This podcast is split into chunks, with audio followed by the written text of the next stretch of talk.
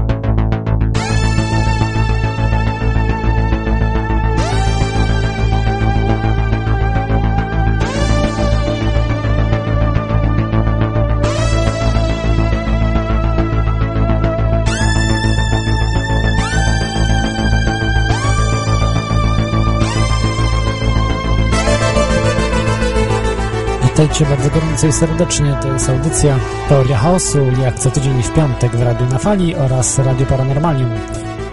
Audycja o spiskach i rzeczach niewyjaśnionych. Dzisiaj mamy 25 stycznia, a więc zima pełno paru. Z tego co wiem w Polsce jest bardzo zimno. Także temat y, iście nie zimowy, ale właśnie być może zimowy, bo dotyczy podróży. Podróży jakimś konkretnym celu. Nie po to, żeby poznawać ludzi, dobrze się zabawić, napić się różnych, zjeść z- czy zjeść ciekawe rzeczy, ale podróże, które mogą e, odkryć pewne niewyjaśnione rzeczy.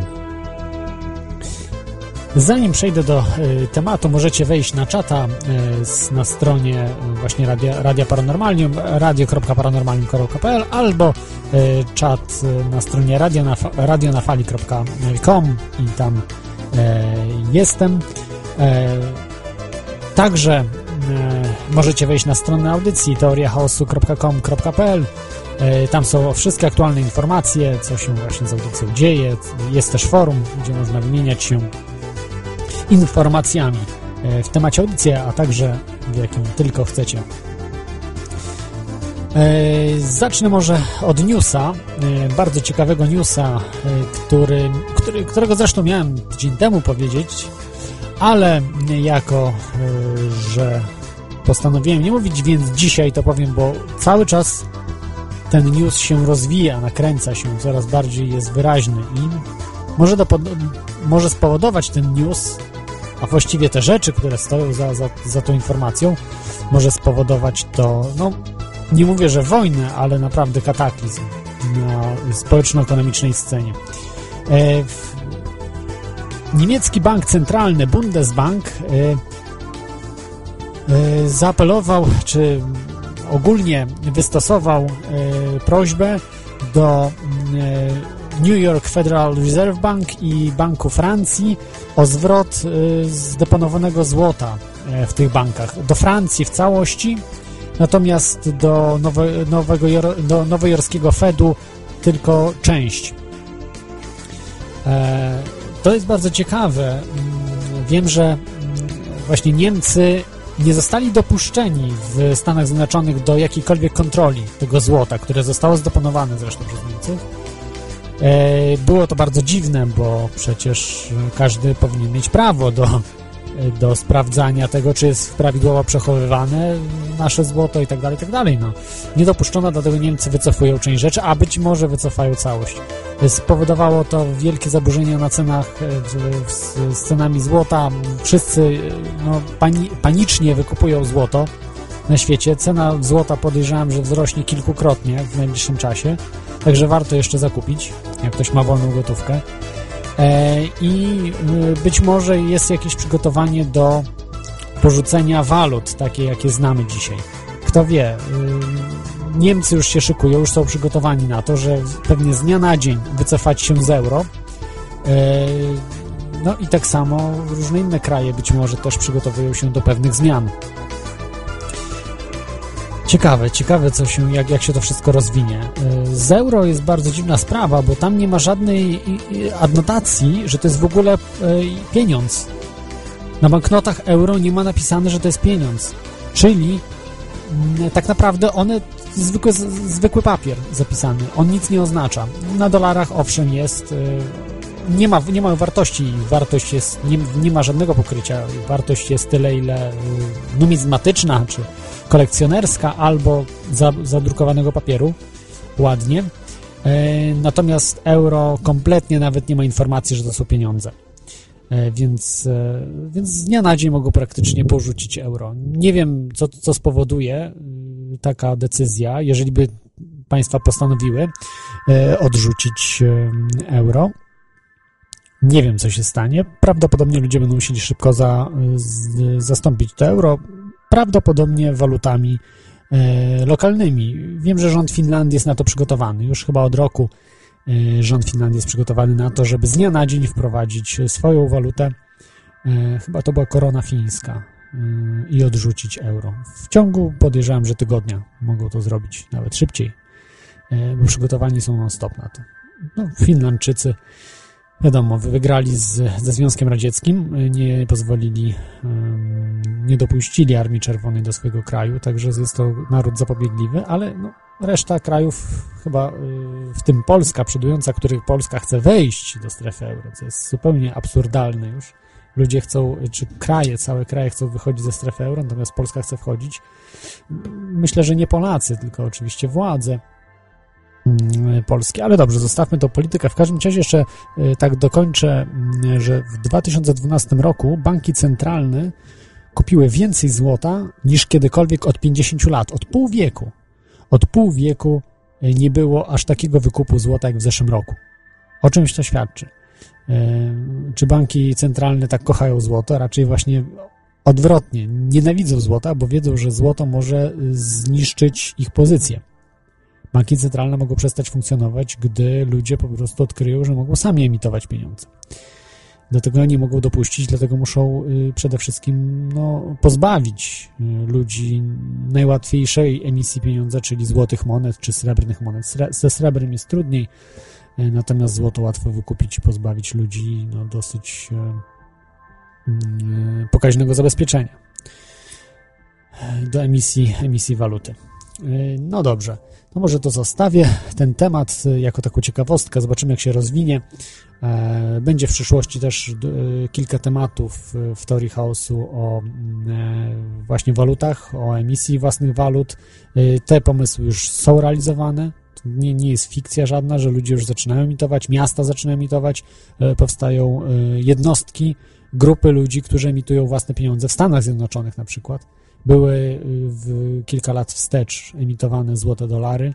Y, Nie masowo oczywiście, bo nie dopuszczono do tego, tych ludzi aresztowano, ale jako tako jakoś sobie próbują dalej lawirować. Z mniejszym, lepszym skutkiem, ale to jest, mówię, to są początki. W przyszłości na pewno będzie takich e, inicjatyw dużo więcej, jeżeli ludzie się odważą na coś takiego. A dlaczego mają się nie odważyć, prawda?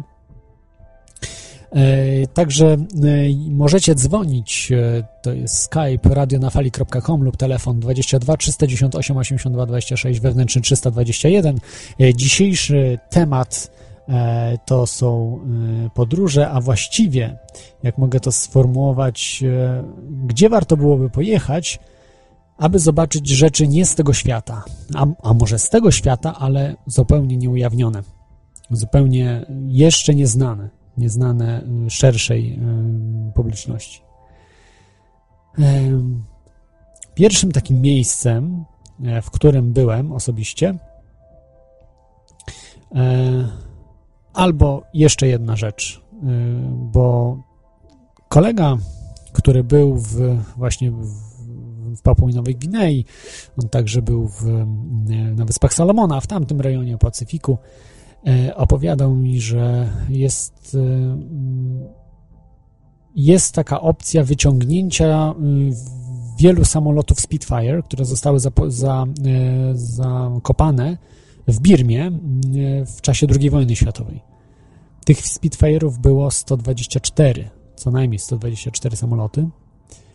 I miesiąc później, jak o tym mi powiedział, przeczytałem newsa w, mm, w, no on dowiedział się tego właśnie z, gdzieś tam właśnie z różnych, różnych, różnych źródeł, takich podróżniczych, e, podróżników, którzy tam też właśnie się udają w tamte rejony Azji Zachodniej, e, Wschodniej, przepraszam. I e, czy już właściwie, no tak, Azji Wschodniej, Oceanii wręcz, to miesiąc, e, miesiąc po tym, jak mi to powiedział, wystartowała tak jakby ekipa, która chciała znaleźć te Spitfire'y. Czyli w jakiejś legendzie był fakt, że, że to naprawdę istniało. Oczywiście oficjalnie nic nie znaleziono, potwierdzono, że nic nie ma, tych samolotów już nie ma, być może ktoś wykopał, a być może są gdzieś wykopane, zakopane gdzieś indziej. Także warto, warto szukać takiej, no, trochę absurdalna sprawa, prawda? W dżungli w, w, w Birmie Mingaldon, Mi, Mingaldow Doł, czy nie wiem jak to się czyta, w, w każdym razie w Birmie zostały zakopane te samoloty. Bardzo ciekawa sprawa.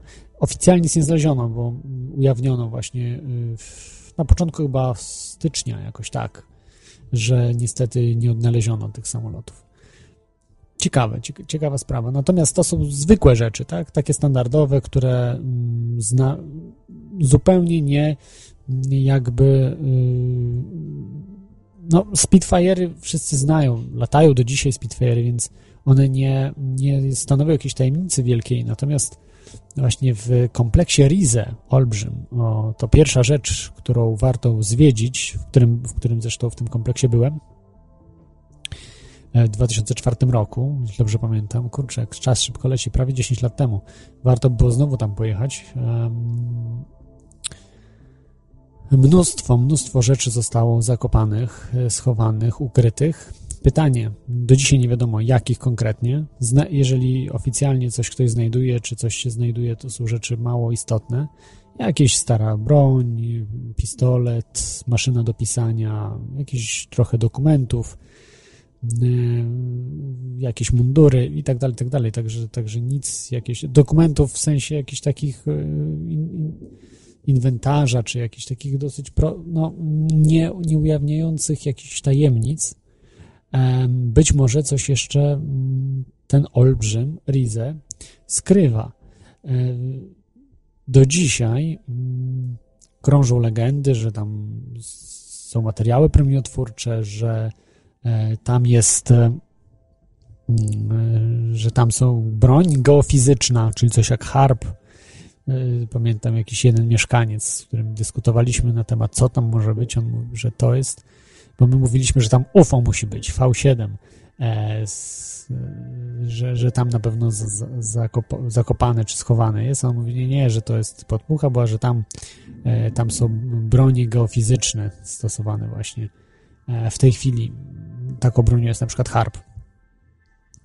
E, ile w tym prawdy, nie wiadomo. Prawda e, jest w tym, którą nam mówił, że tam e, Niemcy zaminowali cały kompleks i dlatego jest niebezpieczne, niebezpieczne eksplorowanie tego kompleksu. To nie są tylko legendy, że, żeby odstraszyć innych, ale naprawdę tam wiele, no w tej chwili już jest odminowywane, odminowane, czy to po prostu już, które ładunki miały wybuchnąć, to wybuchły, które nie wybuchły, to są niewybuchami, E, i, i jest tego już dużo mniej, ale jednak zdarza się nawet do dzisiaj co jakiś czas, że gdzieś jakiś dom się zapada, czy, czy piwnica komuś się zapada, jest jakiś wybuch, nie wiadomo czego, gazu niby, a to okazuje się, że gazu na pewno nie. I coś wybucha, po prostu te zaminowania gdzieś jeszcze mm, te ładunki są, gdzie ludzie się budują na nowych terenach, prawda, gdzieś mm, a okazuje się, że tam te tereny, pod, pod tym terenem po prostu on jest rozkopany cały. Można powiedzieć, że Rize, ten kompleks jest e, oficjalnym, największym kompleksem na świecie podziemnym.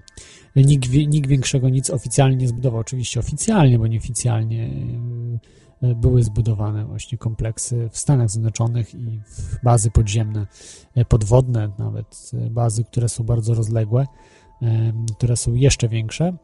E, natomiast właśnie Rize e, Olbrzym jest oficjalnie największą taką, e, takim kompleksem.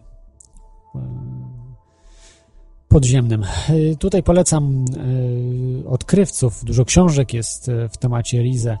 Takim najbardziej ym, aktywnym ostatnio eksploratorem, który dużo mówi, dużo, dużo właśnie jeździ, odkrywa rzeczy i organizuje też. To jest różne spotkania. Ostatnio właśnie k- dosłownie tydzień temu było spotkanie w w Osówce chyba e, właśnie w tym kompleksie Rize było spotkanie eksploratorów z tego Rize. Zorganizował go właśnie Dariusz Kwiecień, mówię o, o panu Dariuszu Kwietniu, e, który organizuje mm, właśnie takie ekspedycje, sam odkrywa różne rzeczy, opisuje to na swoim blogu mojerize.blogspot.com chyba.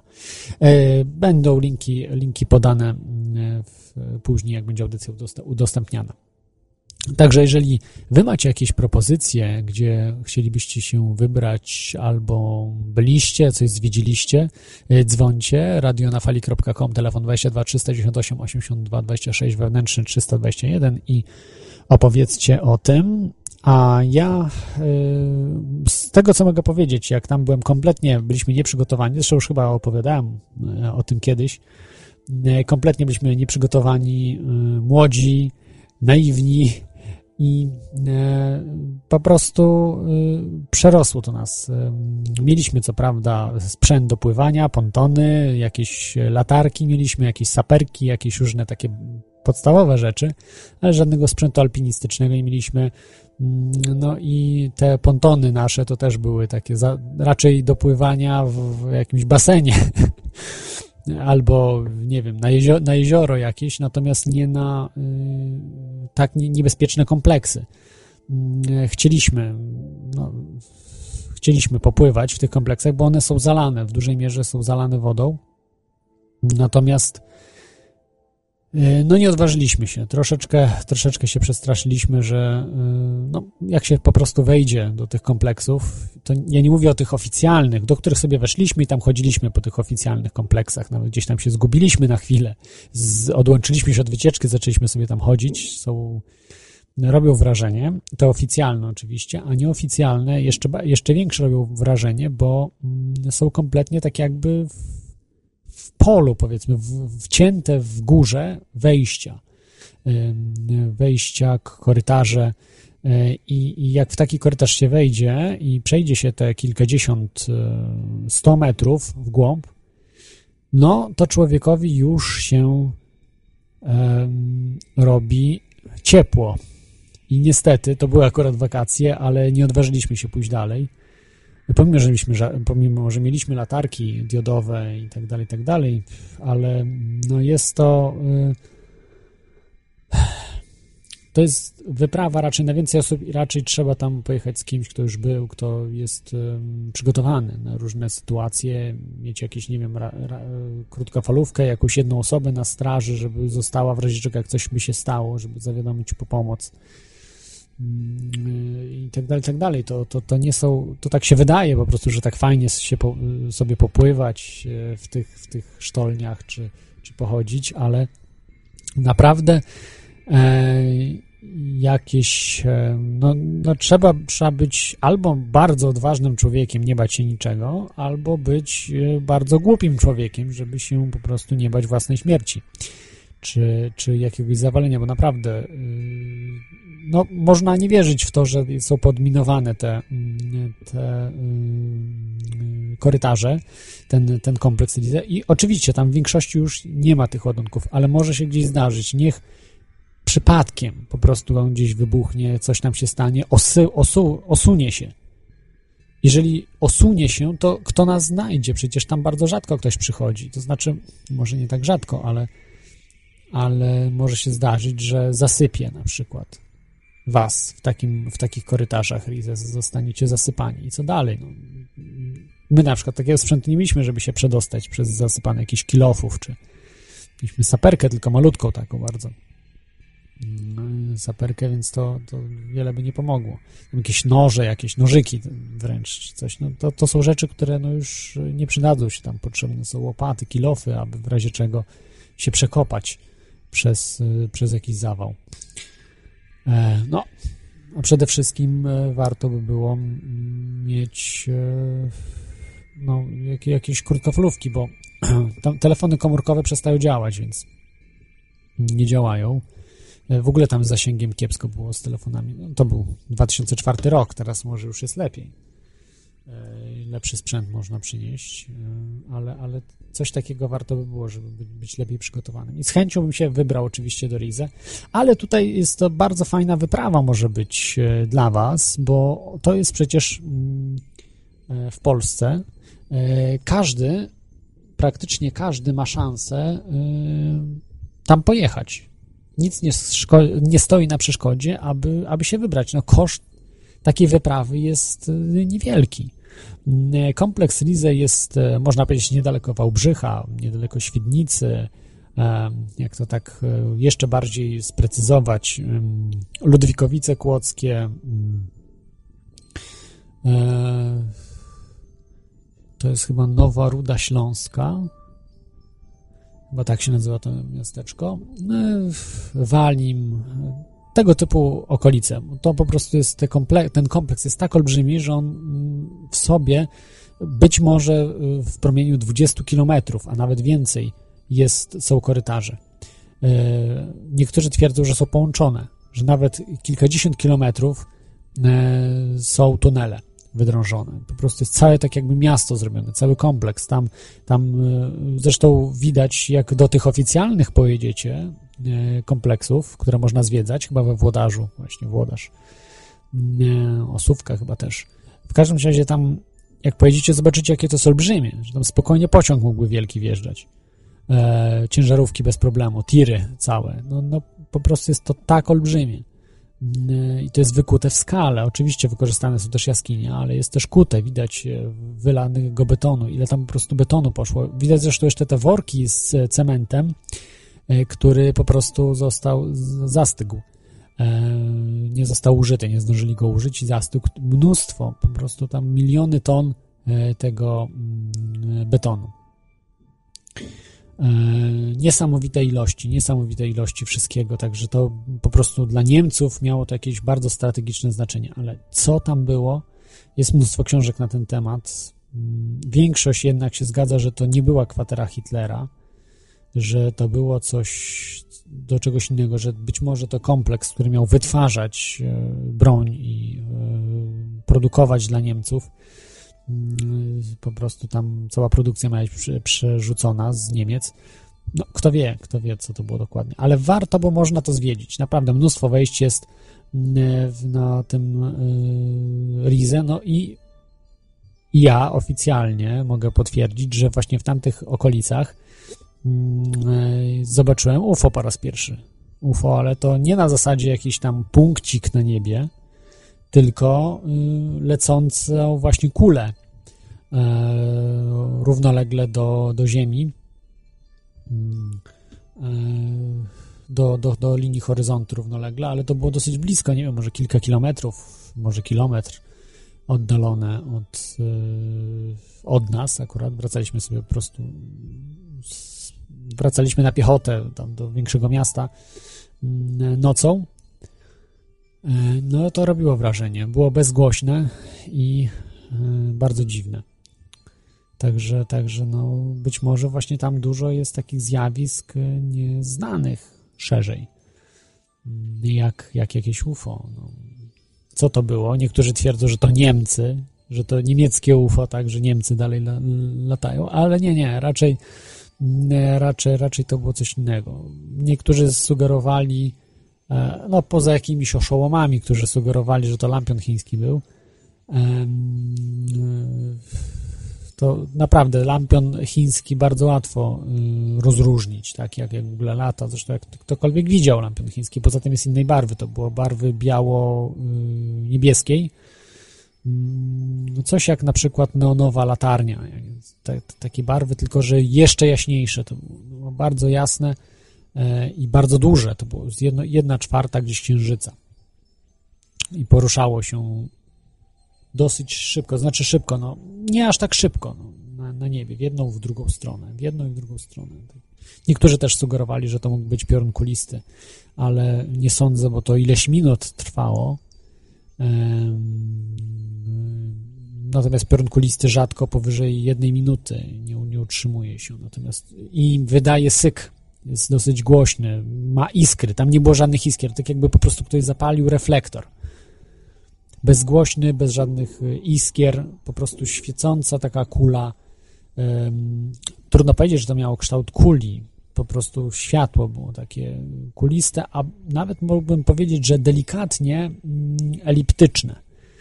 Właśnie w tamtym rejonie, to było w rejonie, jak wracaliśmy z, mm, z chyba właśnie z Małej Sowy, bo tam mieliśmy w schronisku na Małej Sowie. Albo na Wielkiej Sowie, już nie pamiętam, które to było schronisko. W każdym razie właśnie z tego schroniska wracaliśmy całą noc sobie, szliśmy do, do, w kierunku Świdnicy. No i, i, i tak, to, tak, tak to było, że y, naprawdę miła wycieczka, tylko mówię, no trochę i dobrze, dobrze, że właśnie nie, nie, nie popływaliśmy, nie, nie pochodziliśmy głębiej w tych, w tych nieoficjalnych wejściach w tym kompleksie Erize, bo być może już by mnie nie było na świecie. E, więc e, to naprawdę lepiej robić z kimś, kto to robił, ktoś, kto już przeszkolony jest, kto popełnił w swoim życiu pewne błędy, że, żeby być przygotowanym prawda, na różne sytuacje, żeby to nie była taka wyprawa o tako, żeby po prostu się pobawić, bo można naprawdę y, nie wyjść z tego, ale warto chociażby pojechać do kompleksu Rize, żeby zobaczyć tą muchołapkę tak zwaną. Niektórzy mówią, że to jest podchłodnie, mm, instalacja, ale skłaniam się jednak do tezy Igora Witkowskiego, polecam wcześniejsze teorie chaosu, on tam właśnie opisywał y, dokładniej o co chodziło z tą muchołapką. Mm, w, Ludwiko, w Ludwikowicach Kłodzkich jest ta muchołapka. Robi wrażenie, jest wielka naprawdę i no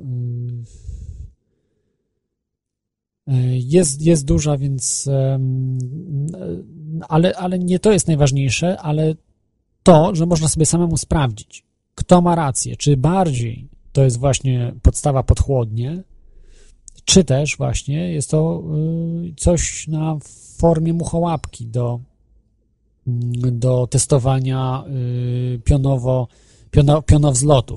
Fautoli to się chyba tak nazywa, czyli e, tych, tych pojazdów, tych samolotów, y, czy też e, pojazdów, które się unoszą po prostu pionowo do góry.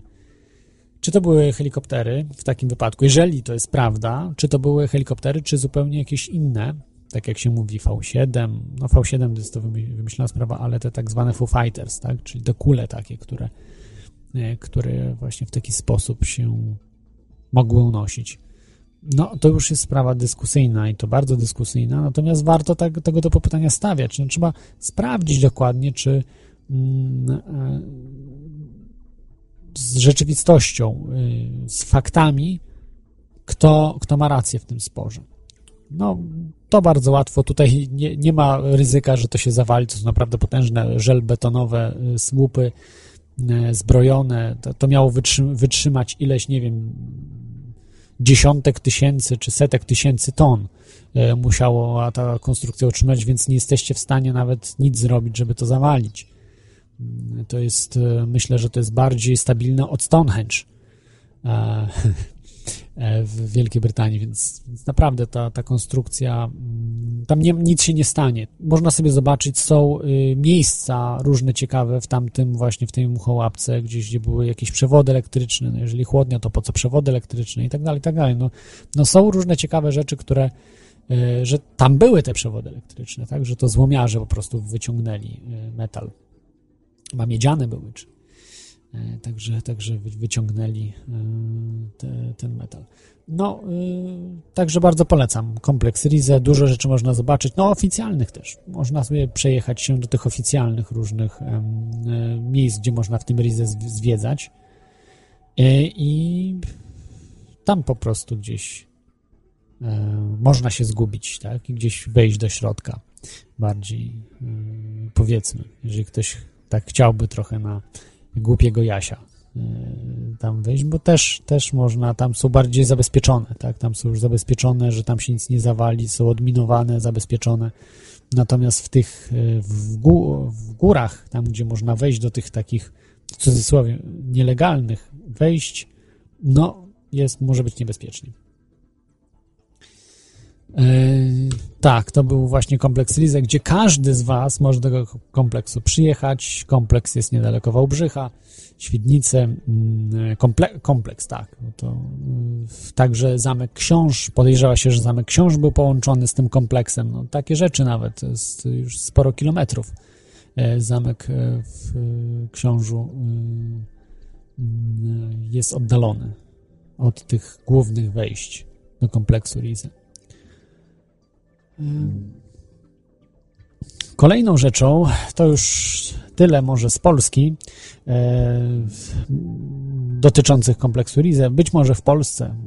Na pewno dużo jest ciekawych miejsc, gdzie można zwiedzić, natomiast jakichś takich bardzo tajemniczych miejsc, to myślę, że aż tak wiele nie ma y, jak kompleks Rize, bo tutaj najważniejszą rzeczą, która jest do odkrycia, to są właśnie te fautole, czy faktycznie istniały jeżeli ktoś zdobędzie dokumentację na przykład, bo tu nie chodzi o znalezienie złota, gdzie być może też jest w tym kompleksie Rize i ludzie szukają. Przede wszystkim, a muszę wam jeszcze powiedzieć, że tam natrafiliśmy na mnóstwo poszukiwaczy, yy, takich ludzi, którzy no nie mówią dzień dobry, yy, są niebezpieczni, którzy szukają po prostu złota, jakichś takich e, rzeczy, no starsi ludzie generalnie, około pięćdziesiątki nawet, E, starsi, e, także to nie młodzie, młodzieniaszkowie 30-20-paroletni czy kilkunastoletni, ale, ale starsi ludzie, którzy widać, że są mm, skoncentrowani na tym, co robią i to jest po prostu ich zawód, że mm, ściągają różne, różne ciekawe rzeczy. Jak im się uda złoto znaleźć, no to są wtedy no, ustawieni, tak, powiedzmy,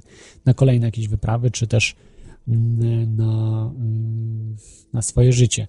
Jeżeli nie, no to będą, musiał, będą musieli dalej inwestować w ten, tą swoją pasję i też swój zawód. W każdym razie mm, tam właśnie, jeśli to jest prawdą, być może jest duża dokumentacja tego wszystkiego, bo pewnie nie dało się wszystkiego wywieźć. Nie zdążyli Niemcy wszystkiego wywieźć, podejrzewam, więc mnóstwo rzeczy mogło zostać tam jeszcze na miejscu. Jeżeli ktoś zdobędzie taką dokumentację, jak zrobić te samoloty pionowego startu, samoloty to już są raczej pojazdy, mm, no to jest święty graal, y, można powiedzieć, inżynierii. Y, świat wtedy przestaje, zupełnie zmienia się z takiego, jak, y, jak znamy, czyli zmienia się na zupełnie w Odyseję kosmiczną, można powiedzieć. E, I to jest, myślę, że kluczowe pytanie do tego, czy, czy właśnie takie fałtole istniały. E, być może oprócz dokumentacji można jakieś fragmenty urządzeń znaleźć. No to byłaby wielka gratka mm, i myślę, że każdy, kto by tego dokonał, to byłby naprawdę nie w porządku, jeśli by tego nie ujawnił, jeżeli by to znalazł, bo, bo powiedzmy sobie otwarcie, no, y, sam opatent, nie, nie opatentuje tego, bo nikt nie opatentuje mu czegoś, co według nauki nie, ma, nie istnieje. Z drugiej strony też nie zarobi na tym, bo nie zacznie produkować takich rzeczy, bo produkcja tego wymaga olbrzymich nakładów finansowych, których y, nie, nie będzie miał. Więc y, to po prostu myślę, że byłoby największą zbrodnią utajnianie takich rzeczy. Jeżeli ktoś by odkrył, powinien po prostu to ujawnić. Y, nawet anonimowo, jakby się bał, ale powinien, bo to są naprawdę bardzo ważne rzeczy. I dlatego tam takie rzeczy mogą być. Dlatego też y, właśnie chciałem sprawdzić tego typu różne hipotezy, co tam się działo, bo wiedziałem, że tam są różne ciekawostki. Interesowałem się właśnie takimi sprawami. Bardziej może wtedy polityką się interesowałem, a mniej, czy historią, a mniej jakimiś tam V7, czy, czy innymi rzeczami, ale ale, ale to dosyć mnie fascynowało. No, w tamtym czasie to akurat Free Energy chyba, z tego co pamiętam, że też właśnie zaintrygowała mnie ta, mm, ta hipoteza, że tam e, była broń nuklearna, e, że był tor, e, CES chyba też promieniotwórczy i ten tor właśnie jest bardzo dużo warty, więcej niż złoto, tylko że jest niebezpieczny, bo bo jest promieniotwórczy, więc dodatkowo też jeszcze wiedziałem, tak na koniec już powiem o, o Rize, że tam są jacyś dziwni ludzie, którzy wykupują działki i się wkopują w głąb po prostu. E, niby z, Izraela, niby z Niemiec, no tam jakieś krążyły legendy. E, ludzie, którzy właśnie tam mieszkają, takie rzeczy opowi opowiadali. No, ciekawe. Nikt nie robi żadnego śledztwa, nikt nic nie robi w tej, w tej sprawie. Pol, polskiego rządu czy kogokolwiek nic nie obchodzi po prostu tam, dlatego e, każdy może robić co chce. Wystarczy, że ma pieniądze, może wtedy sobie takie odwierty robić. Nielegalne nawet. Bo co, bo co kto takiej osobie zrobi? Nikt, nic. Dlatego tutaj to polecam. Dobrze, kolejną, kolejną taką rzeczą już dosyć odległą i bardzo, bardzo niedostępną, nawet do dzisiaj bardzo niedostępną, bo grozi, za wejście tam grozi yy, no po prostu zabicie, no kara śmierci natychmiastowa. Tam nie będą się po prostu, nie będą się ludzie patyczkowali, jeżeli wejdziecie tam mm, na teren tego miejsca, po prostu zostaniecie zastrzeleni. Jest to e, Area 51, czyli strefa 51. Ta strefa 51 to jest bardzo niedostępny y, rejon. Nie dlatego, że tam ciężko dolecieć czy dojechać, akurat to łatwo zrobić. Mm, wystarczy polecieć do Stanów Zjednoczonych, do stanu Nevada, Las Vegas i potem z Las Vegas można się z kimś dogadać i się wybrać właśnie do strefy 51. Hmm. Tylko, że y, tam można dojechać do pewnego momentu, a później są tabliczki, żeby nie przekraczać pewnego rejonu. Jak się przekroczy rejon, niestety, tak jak mówiłem, może być wykonana kara śmierci natychmiastowa, mogą, możecie być zostać zastrzeleni. I to nie są żarty, są te tabliczki, nawet można sobie zobaczyć, że to jest instalacja wojskowa. Y, niby się mówi, że przeniesiono y, tam badania i że tam się już nic nie dzieje. To jest nieprawda.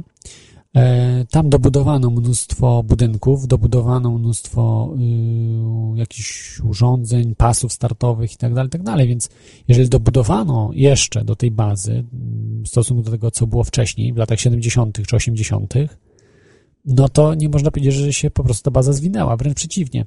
Być może najtajniejsze rzeczy już nie są tam mm, testowane, być może wkopano się w głąb, że, yy, ale do dzisiaj, do dzisiaj ludzie tam filmują różne dziwne rzeczy, różne dziwne poruszające się punkty jakieś takie i tak dalej. To, to do dzisiaj się dzieje, także, także warto tam pojechać i sobie yy, zobaczyć. Zresztą w tamtym rejonie yy, nazwano autostradę prowadzącą właśnie do chyba do Las Vegas, właśnie to w Nevadzie, taką główną extraterrestrial highway, czyli po, pozaziemska um, autostrada, no taka um, pozaziemskich istot autostrada, jakoś tak można przetłumaczyć. Autostrada UFO, o, tak chyba najładniej można powiedzieć, extraterrestrial highway. E, także to jest miejsce, gdzie naprawdę warto, e, warto pojechać. Sam bym pojechał, ale niestety do Stanów Zjednoczonych nie planuje się, nie planuje się wybierać, więc e, raczej tam się nie wybiorę, bo nie, nie, nie wybieram się do Stanów Zjednoczonych, więc to jest raczej taka przeszkoda chyba największa. Mm, prawdopodobnie właśnie ta baza została zbudowana w 1951 roku, wyobraźcie sobie. E, jest na południu stanu Nevada. No, bardzo e, dosyć długi, e, długi ma, znaczy duża, duża jest to baza, jest ten, ten cały, można powiedzieć, poligon jest, jest naprawdę potężny. Chociażby powiem Wam, że mm, w tej bazie jest najdłuższy pas startowy na świecie. Najdłuższy ze wszystkich. O, oprócz oprócz e, pasów start, startowych, takich w cudzysłowie, w cudzysłowie e, mówiąc, e, w Naska. Tam są najdłuższe, na płaskowyżu Naska. Natomiast już tak mówiąc o tych zbudowanych przez obecnych ludzi, najdłuższy pas startowy to jest właśnie tam, w strefie 51. Ma 9,5 km długości. Wyobraźcie sobie. Drugi pas zbudowano, który ma 5,5 km w roku 2000, w 2000 roku, czyli, czyli widzicie, że dobudowuje się różne rzeczy, no ale też, że 9,5 kilometrowy pas, też jest to jest dziwne. E, po co tak długi pas? Chyba, że jakieś super szybkie samoloty, jakieś dziwne zupełnie konstrukcje. Trudno powiedzieć o co chodzi. Gdzieś może z orbity y, ściąganie różnych, e, nie wiem, nie wiem naprawdę. Do czego, do czego to może być? Może faktycznie do super szybkich e, samolotów, które osiągają kilkanaście machów. Prawda? 15 machów 15 mm, mach e, dana maszyna ma, więc wtedy y, ona musi się roz... po prostu szybko może się rozpędzać, czyli z takiego pasa może osiągnąć od razu powiedzmy 1000 ponad kilometrów na godzinę. E, zamiast tam 300, prawda, początkowych. No i tak dalej, i tak dalej, także to jest ciekawa sprawa. Także polecam y, strefę 51. Może ktoś z Was był w tej strefie 51, czy przy tej strefie, to z chęcią bym wysłuchał e, jak tam właśnie jest. Mnóstwo ludzi tam było. Mm, niektórzy twierdzą do dzisiaj, że tam pracowali, bo mm, no trzeba założyć, jeżeli jest ta baza, są ludzie, którzy pracują, no to tam mnóstwo ludzi pracowało. E, niestety większość z nich się boi ujawniać, tylko dosłownie kilka osób e, publicznie powiedziało, że tam pracowali i ujawnili swoje imiona i nazwiska. Natomiast większość e, jakoś nie chciała. Natomiast takich ludzi, którzy tam mówili, że pracowali, jest, są tysiące, po prostu tysiące ludzi to, to w tej chwili mnóstwo, chociażby sama audycja Artabella, który nadawał także z Nevady, właśnie poświęcił, no, można powiedzieć, audycję wręcz, czy co jakiś czas audycję poświęcał właśnie tej bazie. Zresztą on propagował informacje o tej bazie też, można powiedzieć i stworzył taką specjalną linię telefoniczną dla ludzi, whistleblowerów, którzy mówią, co tam się dzieje, w ogóle e, co, co, o co chodzi, czy, czy, czy to są faktycznie tam kosmici przetrzymywani, tak dalej, tak. Także mnóstwo ludzi dzwoniło do niego i informowało o, o tych wszystkich sprawach. E, raz nawet jakieś dziwne rzeczy się działy, prawda, z jego radiem i rozgłośnią i audycją Coast to Coast AM. E, którą prowadził w latach 90., pod koniec lat 80. E, no, do dzisiaj oczywiście ona też jest, ale już troszeczkę w innym wymiarze. E, już nie, nie tylko, nie jest nadawana z Nevady chyba z tego, co, co już wiem, także to już nie, nie, nie jest, nie jest to samo. Także to była właśnie strefa 51. Mm, kolejną taką, takim miejscem, które no, ja bardzo chciałbym odwiedzić i na pewno y, uważam, że podczas tego życia jeszcze mi się uda tam wybrać, przynajmniej raz, to jest rejon y, Rosji, Syberii i Jakucja. Y, Jakucja jest to y, rejon, jak już mówiłem, właśnie trudno dostępny, e, syberyjski, ale mm, o łagodnym klimacie. To nie jest ta Syberia taka znana z, z łagrów, czy e, Syberia, gdzie jest bardzo mm,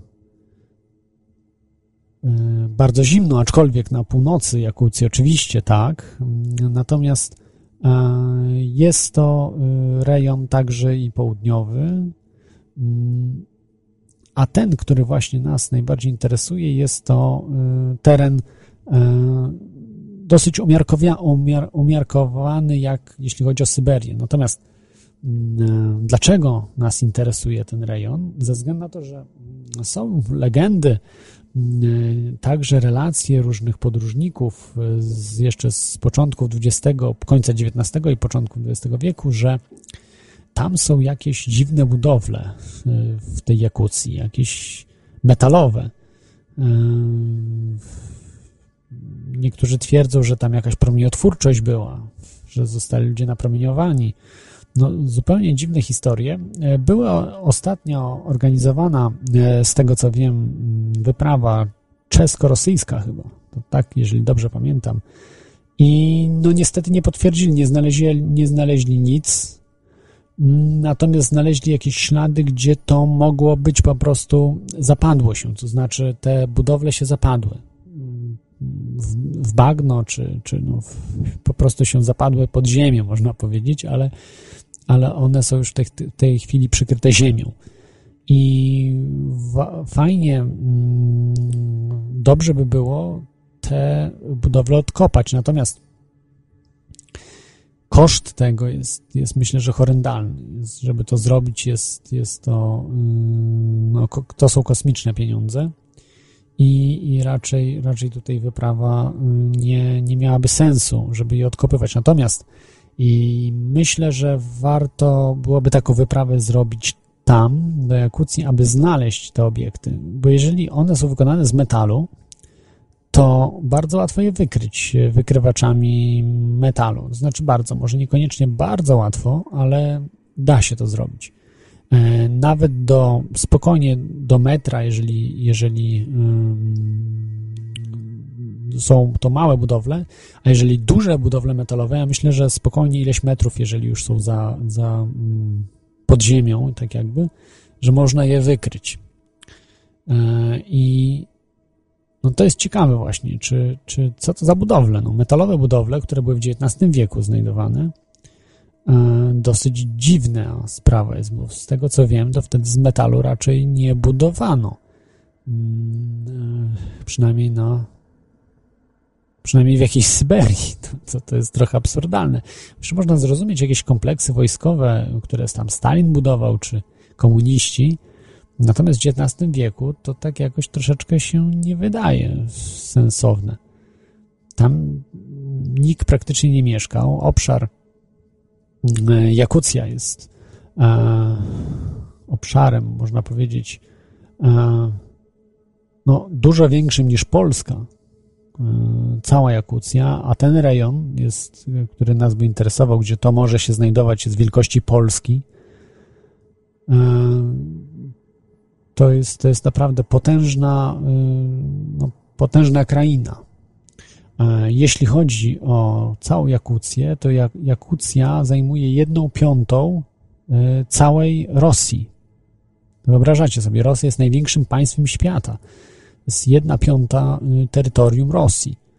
Także cała Jakucja można by chyba, całą Jakucję można by było porównać do Europy, powiedzmy. No może może trochę przesadzam, może Jakucja była tak troszeczkę ponad połowa Europy. E, więc, e, więc to jest naprawdę olbrzymi teren, a taki, który podejrzewa się właśnie o istnienie tych, tych, tych kotłów, nie wiem czemu kotły akurat, no, z metalu, ale te, te, te, te budowle, więc jest to obszar wielkości Polski, czyli wyobraźcie sobie, tak olbrzymi obszar trzeba było jakoś przeszukać, w jakiś sposób. No to jest, to jest nierealne. Można częściowo próbować y, na, na farta polecieć trochę na um, intuicję, gdzie to mogło być, prawda? Um, wiem, że wiele lat temu y, chciała ekipa Fundacji Nautilus wybrać się do Jakucji, ale się im niestety nie udało ze względów finansowych i organizacyjnych. No jest to, jest to na, naprawdę bardzo skomplikowana i kosztowna wyprawa, do, do tej Jakucji, bo to nie jest wyprawa turystyczna, bo żeby wyprawić się turystycznie, to naprawdę nie ma problemu. Tak samo mm, do tego właśnie Rize Olbrzym, żeby sobie zwiedzić tak turystycznie, tylko tak z ciekawości. To jest naprawdę koszt bardzo niski. I tak samo do Jakucji e, koszt nie jest wielki, bo e, pociągi w Rosji nie są aż tak e, drogie, trzeba mieć tylko dużo czasu wolnego. Przede wszystkim. I tutaj właśnie widziałem, że wielu ludzi wybrało się do Jakucji na zasadach właśnie bardziej e, turystycznych, żeby sobie zwiedzić turystycznie tą, tą Ukrainę. No i tylko, że te wyprawy właśnie turystyczne, one no, niewiele, niewiele wnoszą do zbadania tych najciekawszych rzeczy, które tam są.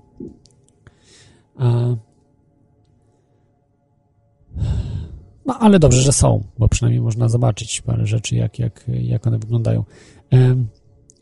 Problem z Jakucją jest też tutaj z tymi rejonami taki, że mm, z badaniem tych, tych, tych rzeczy, żeby tam się dostać, to jest to kosztowne, bo żeby dostać się do Jakucji, do tych miast, po miastach jeździć pociągiem, tam powiedzmy sobie dojechać, e, czy, czy, czy jakimś transportem, nie ma problemu. Natomiast, żeby dojechać do tych właśnie mało dostępnych miejsc, To są bardzo duże koszty. E, bardzo duże koszty ze względu na to, że trzeba mieć jakiś transport. E, nawet jeżeli samochód musimy wynająć i musi ktoś się zgodzić, to nie może być zwykły samochód, to musi być super samochód terenowy, musi być ekipa ludzi.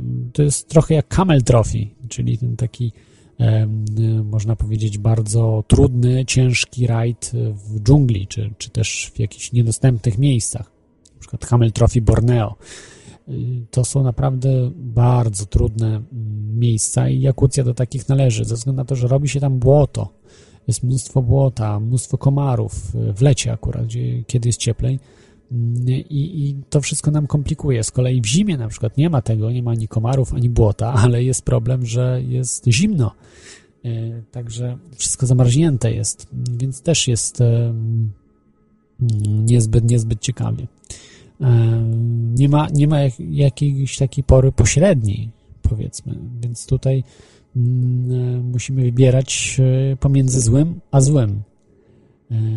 I, i, to podraża po prostu koszty. Żeby zobaczyć z góry, na przykład gdzieś może wypatrzeć jakimiś specjalnymi kamerami, no to już wtedy trzeba śmigłowiec zamówić albo, albo jakąś, nie wiem, przynajmniej paralotnie.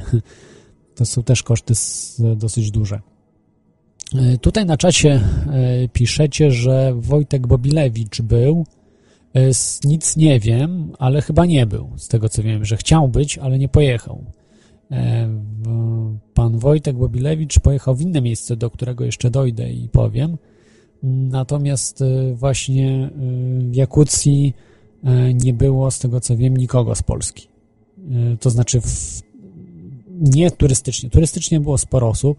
No tutaj sobie oglądam stronę e, jakucja2008.blogspot.ie e, Ludzie, którzy właśnie e, byli w Jakucji z uczelni, z Uniwersytetu Warszawskiego. Chyba, jak tu dobrze czytam, ale to, była, to był wyjazd turystyczny i nie, nie, nie, oczywiście nie, nie badali jakichś, jakichś kotłów, bo nawet podejrzewam, że nie wiedzieli o istnieniu tych kotłów, mm, właśnie ludzi, którzy, którzy interesują się tematami takimi paranaukowymi, rzeczy niewyjaśnionych, to nikt nie był i nikt nie badał tych kotów.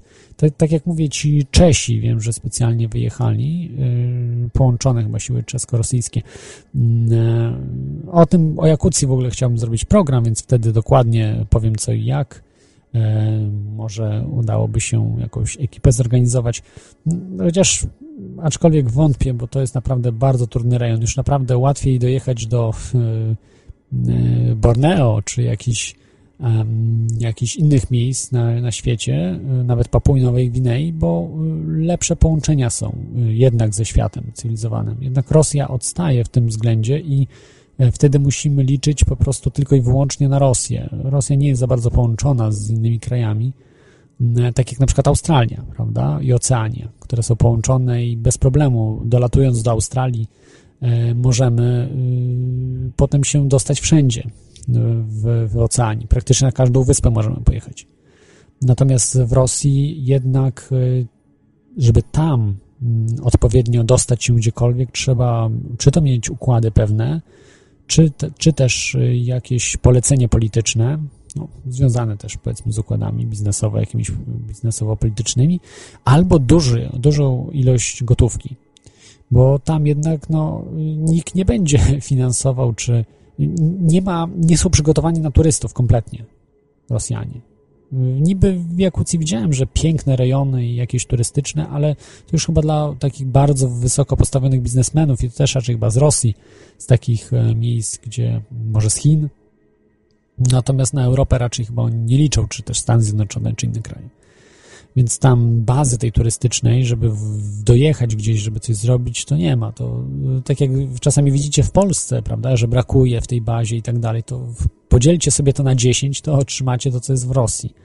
Że jest naprawdę, naprawdę ciężko pod tym względem, bo e, tam ludzie sobie radzą i, i nie potrzebują mieć jakichś wygód, jakiś, nie wiem, wystarcza im jakiś bardzo Y, słabo ogrzewany, powiedzmy, pociąg. Chociaż pociągi, z tego co wiem, znajomi jechali tą koleją transsyberyjską, to mm, są dużo lepsze niż w Polsce. No, nieporównywalne, bym powiedział.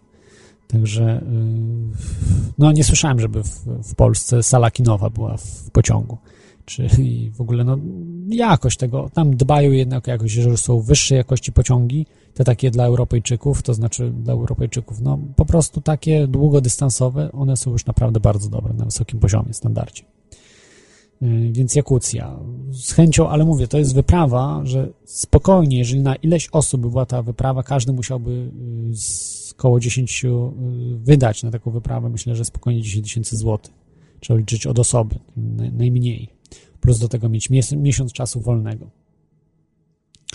Bo za mniej można oczywiście próbować, ale to będzie wyprawa na zasadzie, prawda, przejechania pociągiem turystycznie, tak, żeby pozwiedzać coś. Jeżeli chcemy coś zbadać, to jest, są dużo większe koszty w tym wszystkim, w tych, w tych przygotowaniach. No ale, ale mówię, jest, jest opcja Jakucji. Jeszcze mam kilka miejsc, to zanim może do nich przejdę, to tutaj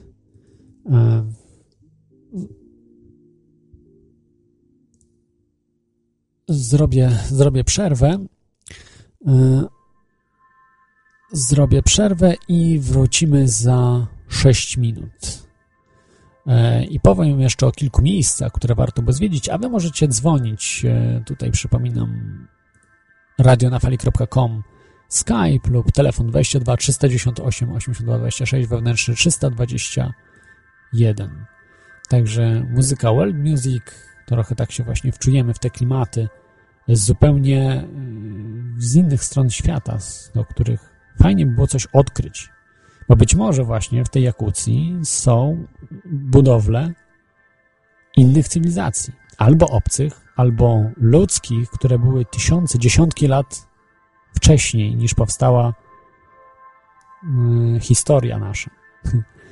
Więc to może być ciekawe. Tak, takie odkrycie po prostu do góry nogami y, obraca całą naukę, można powiedzieć. Naukę przede wszystkim antropologię, ale i w ogóle o, o naukę o nas samych, o no, trudno nawet dyskutować, co, co by się działo, jeżeli by okazało się, że są tak, takie budowle.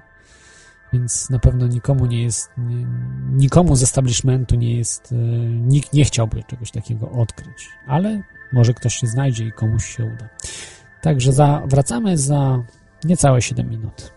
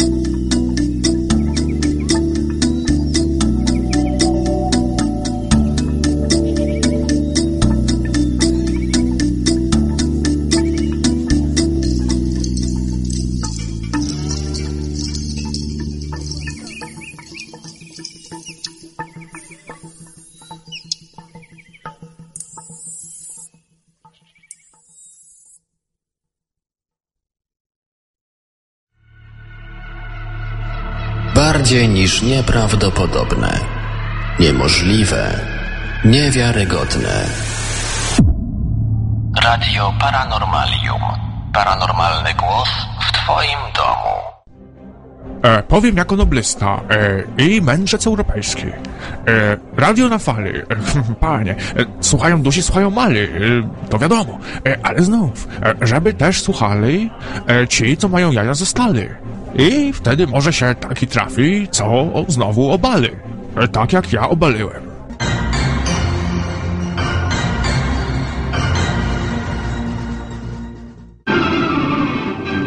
Słuchacie Radia na Fali, najlepszego radia w polskim internecie.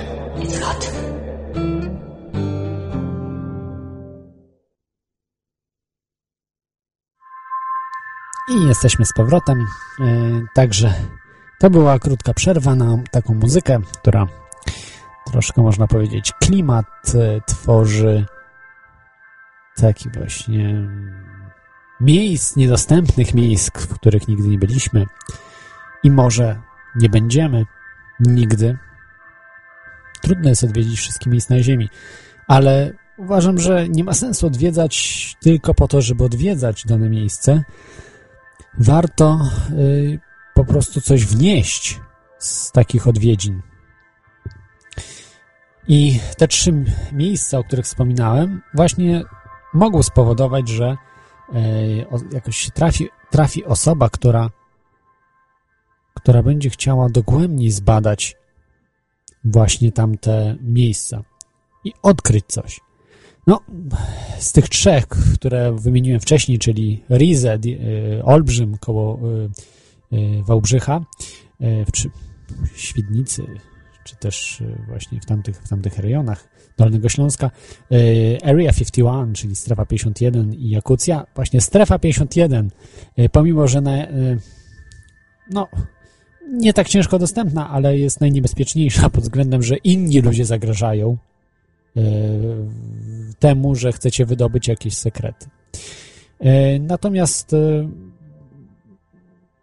kolejne miejsca myślę, że są nie mniej ciekawe e, i mm, też nie są być może aż tak łatwo dostępne jak e, Rize, e, jak właśnie te Góry Sowie na Dolnym Śląsku, ale zobaczcie z drugiej strony. Ktoś, kto mieszka na Syberii, to dla niego wy, wybranie się do Jakucji nie jest aż takim wielkim problemem, jak na przykład e, dla nas wybranie się e, do chociażby Jakucji.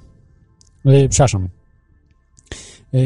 No tak, no to dobrze powiedziałem, ale dla niego z kolei wybranie się do takiego właśnie Rize, Olbrzym, do tutaj na Dolnym Śląsku, do Górsowich, jest straszno niekarkołomne. Pomimo, że do Jakucji, w Jakucji mieszka i tutaj akurat jemu zbadać jest to o wiele, o wiele łatwiej. I tak samo tutaj z kolejnym miejscem. E, Takim kolejnym miejscem jest jezioro Titicaca. Ale mamy pierwszy telefon. Jest z nami Teflon. Witaj Teflonie. No, dobry wieczór. Tam jakbyś mógł kontynuować wątek, y, to bym się wtrącił na koniec może, nie? E, Dobrze. E, Czy byłeś może w Jakucji? Od No oczywiście, y, tam mam ciotkę, y, babkę i brata, także y, tam zaglądam często po ciasto. Okej, czyli, czyli, czyli nie. Rozumiem, że w strefie 51 też nie. Nie, tam mam wujka i ciotkę, także y, śmiało, tam też czasem y, dojeżdżam rowerkiem. Ale zobacz, w- ale już w Rize, w kompleksie Rize mogłeś być. Czy byłeś w kompleksie Mogłem Rize? być, y, mogłem być, ale, ale też nie byłem, jednak y, jednak wyczytałem y, Polecam.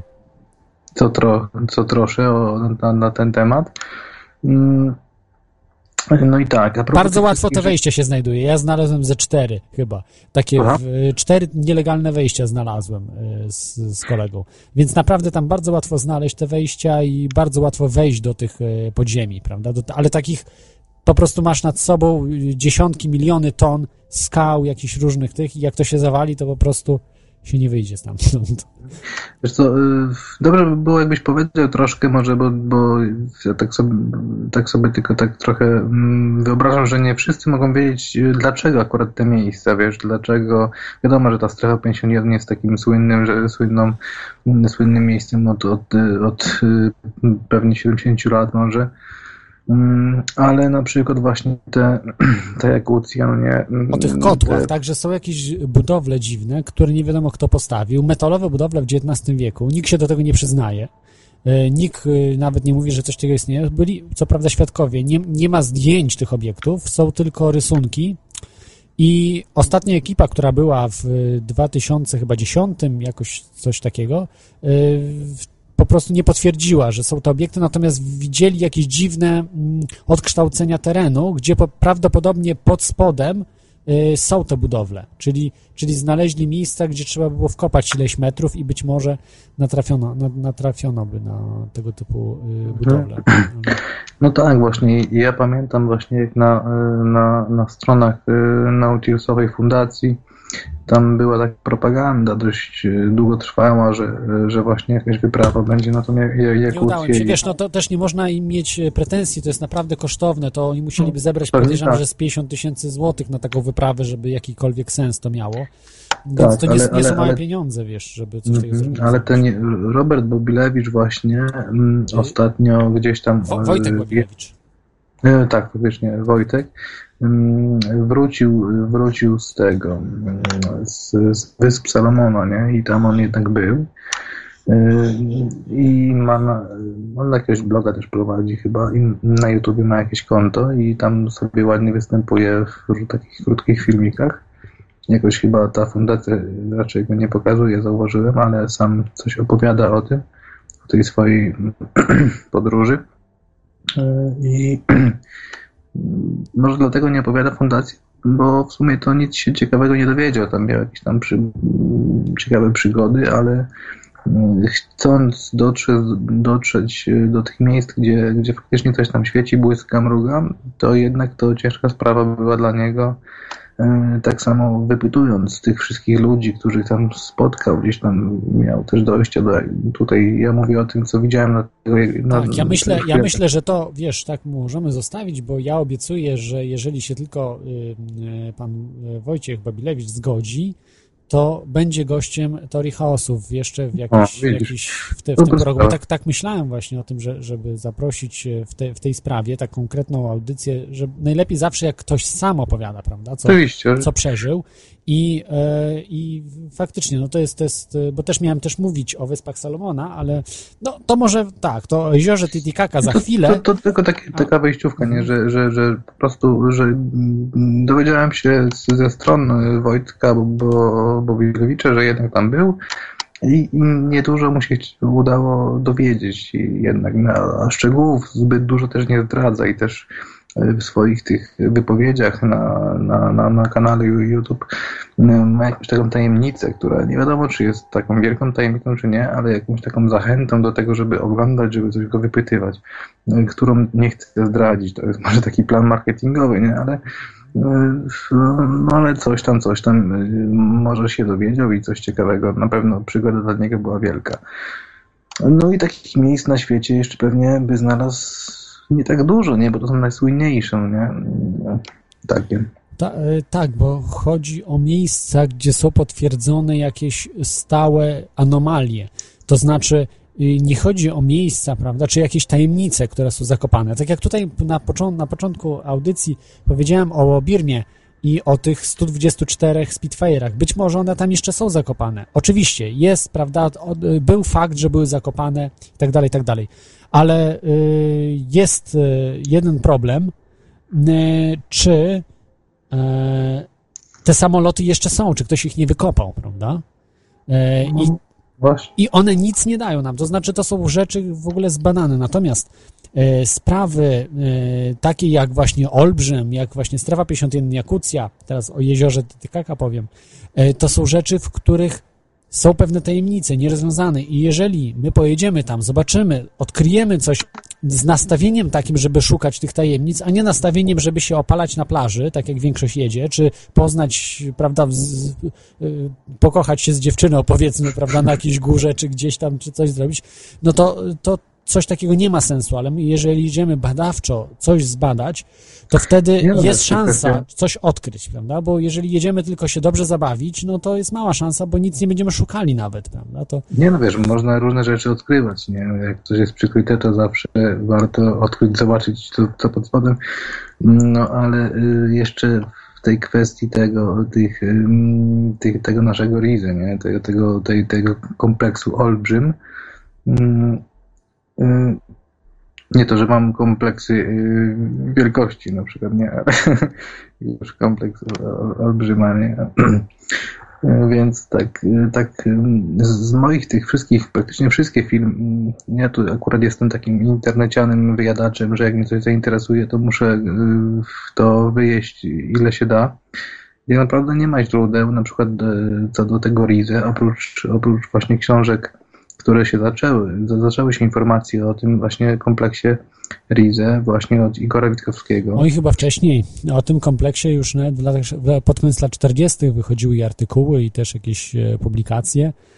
E, Książki, wiem, że w latach 60., 70., chyba, w 70. na pewno wychodziły. No może, Tak się takich nie, nie znam takich, takich książek.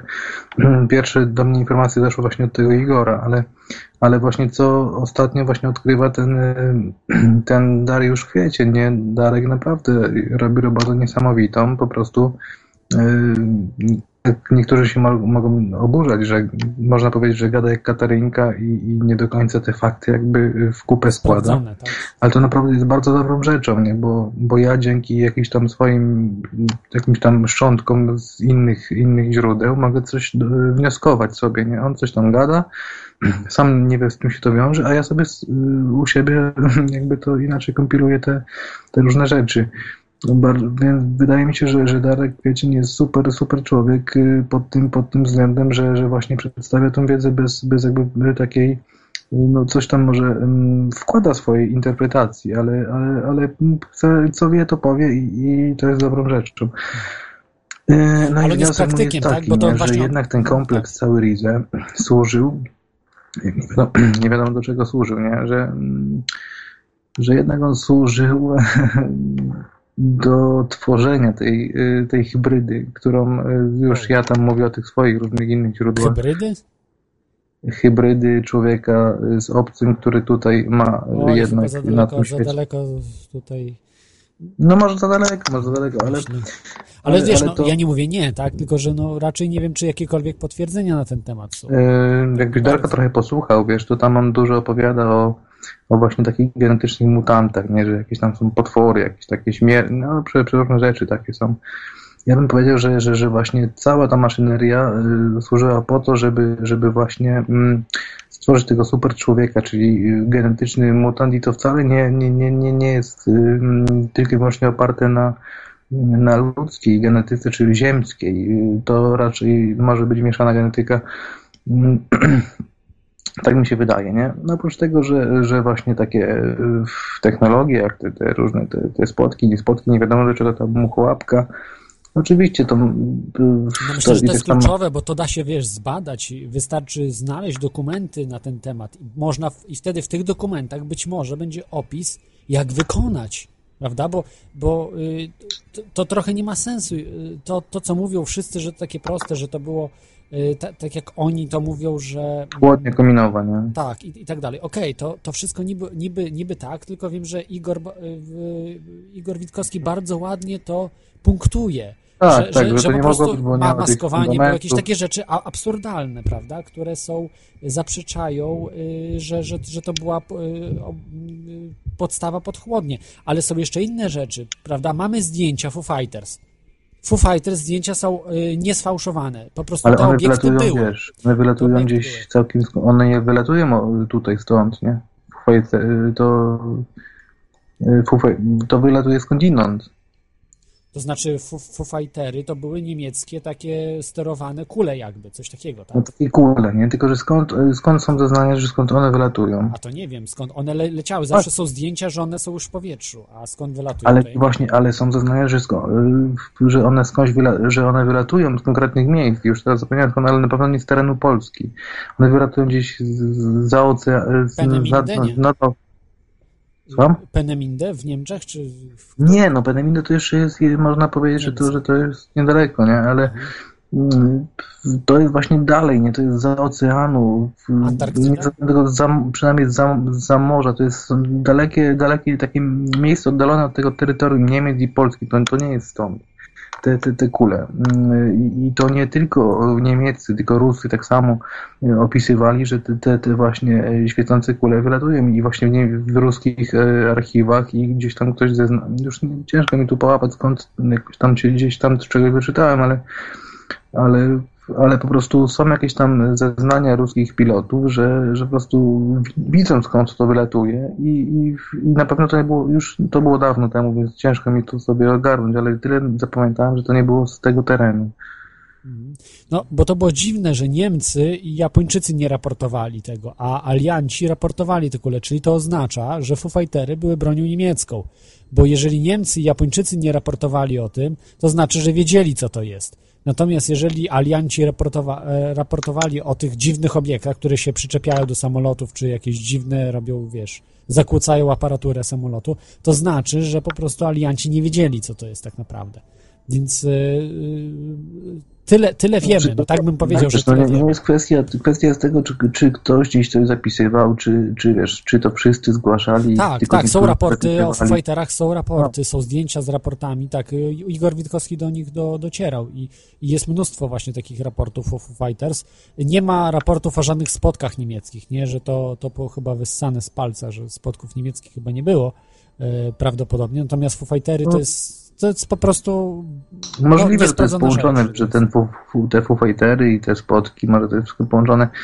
Słuchaj, no, ja powiem tyle, nie, że wiesz, jak ty po, powiem, że, że, że dzisiaj już jestem na takim stadium e, e, etapu, że e, no, taki mam etap już przemyśleń na różne tematy i tyle poznałem niektórych ciekawych wątków, że tak wszystko wiąże, które na, na przykład może jeszcze tobie aktualnie, chociaż naprawdę na, na pewno dużo wiesz. Jakbym zaczął, wiesz, jakieś wiązać to z jakimiś bajkami, mogłoby się to wydawać za bajki, dlatego się trochę powstrzymuję od tego, z czym to mogę jeszcze wiązać i jakie mogą być, wiesz, bo to jest kwestia taka, że, że, że zawsze możemy być uznani za, za idiotę, nie? tylko kwestia jest jakby poznania, nie? Jeżeli coś już po, się dowiesz, to coś sobie wiążesz, coś sobie rozmyślasz. Ja ostatnio pojechałem w tych książkach równo chłopie, i takie mam jazdy, że, że tak chłopie, mi się wszystko do kupy układa i, i za dużo bym mógł mówić, a to na pewno by nie miało sensu dla takich zwykłych, jakby jak ktoś nie poznał za dużo, za dużo tych faktów, to, to, to, to może być to po prostu idiotyczne, nie? Dlatego się powstrzymuję trochę i chyba, chyba skończę na ten temat. Dobra. Y, A czy chciałbyś gdzieś pojechać, gdzieś na przykład tak z, odkryć jakieś, znasz miejsca, które, które warto było pojechać i byłaby szansa, żeby coś odkryć, takiego wstrząsającego całym światem? No niekoniecznie, wiesz, no. To są takie znane miejsca, wiesz, i, i ciężko coś tak, takiego. Ja bym polecał pojechać sobie we własne sny, no nie? Że, że, że super jest sprawa, poczytać książki e, Bruce'a Morena na przykład, y, czy Monroe'a na przykład są te, takie nagrania Hemisync, gdzie można naprawdę panować nad swoim snem i ja tak mówię o dalekich podróżach i o, o, o odkrywaniu świata. I to nie jest kwestia tylko wyobraźni, tylko naprawdę przy, przy takich podróżach jakby człowiek y, na początku może sobie sam układa sen i wie co i jak, ale jak dalej pójdzie w te wszystkie klocki, to mm, dolatuje do rzeczy, które są, można się właśnie które się mogą y, całkowicie mm, być konkretniejsze od, od namacalnego świata, a mało tego, już nie o to chodzi, że konkretniejsze, tylko że dowiaduje się, na czym ten świat stoi, nie? Że te jednak inne cywilizacje są, że można się z nimi dogadać, że te przekazy z innych cywilizacji, jak channelingi się nazywają, czy kiedyś się nazywały przepowiednie, faktycznie to jest, to jest całkiem realne. No makabra. Polecam polecieć w świat snów albo takich w ogóle Także ja już odjechałem e, i... Czyli i chyba podróże poza ciałem, można powiedzieć. Chciałem oczywiście, bardzo dobre podróże. E, Trzeba trochę się popracować trochę pogimnastykować, żeby do, do tego dojść, ale jak ktoś chce, nie jest to ciężka sprawa. Są fajne fora, można sobie po, po, poszukać po, po necie, y, tam gdzie jest najwięcej ludzi, to najwięcej mogą poradzić, bo mają naj, naj, dużo doświadczenia. Oprócz tego polecam książki właśnie Bruce'a Moena. Ja przeczytałem pięć książek Bruce'a Moena ostatnio y, i jego jakby nauczyciela y, albo no, założyciela tej całej fundacji Monroe'a, a Moen był jego jakby tam pracownikiem, mm, który, gdzie, gdzie Monroe wymyślił takie nagrania HemiSync do synchronizacji półkul. Mm, Instytut założył cały, żeby synchronizować półkule po to, żeby ten mózg prowadzić w taki stan, gdzie można te podróże odbywać niekoniecznie we śnie. Więc słuchając nagrań, y, czytając książki, żeby się, po to, żeby się dowiedzieć, y, do czego one służą nagrania i o co to wszystkim chodzi. Bardzo ciekawe podróże, może nawet dojedziemy do, tych, do tych, tego momentu, co faktycznie, do czego ta muchołapka służyła i tak dalej, bo możliwości są naprawdę kosmiczne. Się w pan nie mieści. Dobrze, to dzięki Ci za telefon, Teflonie, także podróże, podróżujmy także i poza ciałem, tak, nie tylko fizycznie. Dzięki. E, To był Teflon, który właśnie propagował przede wszystkim podróże poza ciałem. E, Ja tu już też mówiłem e, w tym temacie, że kiedyś próbowałem, nigdy mi nic nie wychodziło. To znaczy doszedłem tylko do lucid dreams, czyli że mogłem sobie ingerować w sen swój własny. I tylko to, ale to szybko mi się znudziło, bo też troszeczkę trzeba było ćwiczyć, natomiast y, mm, ja wolę nieprzewidywalne sny, czyli po prostu, żeby śni- śniło mi się to, co ma się śnić, prawda? A, jeżeli ingerowałem w sen, gorzej się wysypiałem, no tak mogę powiedzieć po prostu, że, że to, to było y, mniej przyjemne, tak? To znaczy niby przyjemniejsze z jednej strony, prawda, a z drugiej y, mniej przyjemne, bo no musiałem tak jakby gorzej się człowiek wysypiał, a przyjemniejsze, że przyjemniejsze rzeczy można sobie było wyśnić, tak, a nie, a nie to, co po prostu gdzieś tam mózg y, nakazuje. Y, Jest z nami krawiec, witam, krawca. Witam wszystkich miłośników spisków i ciebie, Klodzie. Witaj, Ty witaj. też jesteś miłośnikiem spisków, więc po prostu wszystkich No i rzeczy niewyjaśnionych. spisków. Dzisiaj, dzisiaj może mniej o spiskach, a bardziej o rzeczach niewyjaśnionych, właśnie o miejscach, w których są te rzeczy niewyjaśnione. Rozmawiamy i już trzy miejsca omówiliśmy. No, to ja też sobie tak dumałem podczas słuchania audycji o piramidach trochę, na przykład. O, I taką mam koncepcję, że to jednak skłaniam się, wszystko mi wskazuje na to, że to są po prostu kosmiczni przestępcy tutaj na nielegalu przylatują. Unia Międzygalaktyczna zakazuje, co prawda, ale oni łamią te zakazy. Popatrz, noszą maski z, zwierzęce. Halo, słychać mnie? Tak, tak, bardzo dobrze. coś, co, coś się tutaj łączy, jacyś kosmici. No widzisz, maski zwierzęce kto, kto nosi? No gangsterzy, no. S- Scjentolodzy w to wierzą. E, Wielki kosmiczny tyran Ksenu przecież tu przyleciał 75 milionów lat temu. To Scjentolodzy wierzą w takie rzeczy? No i tutaj wysypał ludzi z ładowni, wiesz, i tam wysadził jakąś bombę wodorową, poplątało nam się DNA i przy okazji też i czakry, bo i z duszą nam coś zrobił. I to do dzisiaj odczuwamy skutki. Oni, wiesz, oni dlatego wzięli Toma Cruza do siebie, bo tylko on może pokonać Ksenu, jak ten wróci na przykład za 75 milionów lat. Zobacz, Tom Cruise się w ogóle nie starzeje. Nie wiem, czy zauważyłeś. Myślisz, że to normalne jest? Stary. No i przylatują sobie tutaj tacy kosmiczni gangsterzy, a ci skandynawscy to myślisz, że, że kto to jest? To jest takie odtwórstwo. To są dzieciaki bogatych kosmitów, stary po prostu. Wiesz, i przylatują tu sobie szpanerzy kosmiczni i się, i się, i się bawią, a tu są zwykłe takie kosmiczne, kosmiczne dzieciory po prostu. Ja, ja jestem Thor, ja jestem Thor. Widział ktoś mój młotek, moją zbroję plus, plus 10? A ludzie, widzisz, łykają to, to, to potem. I ja wierzę po prostu, że to było tak. No ci kosmiczni bogowie byli sobie, no i wezwali na przykład, wiesz, trochę sobie tam po, popili i, i wezwali tam, ty, Cheops, Cheops, ono, ono, ono to, Cheops, chodź. Słuchaj, wyobraź sobie, że 16 milionów takich małych bloczków kamiennych, a inni tam kumple bogowie, wiesz, chichoczą ju- już sobie, nie? I, I dawał mu zadanie takie dla jaj po prostu. Mam jeszcze też inne, inne teorie wziąłem, wziąłem na warsztat, bo w sumie wszystkie mogę wytłumaczyć. Na przykład z, z Amerykanami na, na Księżycu. Zobacz, bo ludzie się dzielą zwykle na dwie grupy. Tylko są dwie, dwie opcje. Amerykanie byli na Księżycu albo nie byli, nie? A ja mam taką teorię. Byli, ale tak pierw po cichutku, wiesz, yy, z boczku sobie wszystko tam nakręcili, przygotowali, a to, co było potem, niby na żywo, to tam było już po prostu, wiesz, film, show. I bo to był taki czas, że trzeba było przede wszystkim się pokazać. No i tutaj takie, takie Hollywood, takie wiesz. No i wypuścili jakoś tam rakietkę, atrapę, tylko potem szybko ją e, zgarnęli, jak, jak spadła do morza, rybaka zastraszyli, połamali mu wędkę i takie show, show, show zrobili. Mieli, wiesz, to był pewniak już wtedy. Czyli podróże na Księżyc, no też są niby możliwe, ale... ale Nie, no ja właśnie nie dla ludzi. twier- twierdzę, że Zwykłych. byli, nie? Też byli, byli, ale tak. wcześniej trochę. No tak, tak, właśnie, podróże, ale my się nie wybierzemy raczej tam zbyt szybko. No ja czasami bywam właśnie na swojej działce na Księżycu jeden, jeden hektar. Jakby ktoś leciał na Księżyc, to chętnie się zabiorę.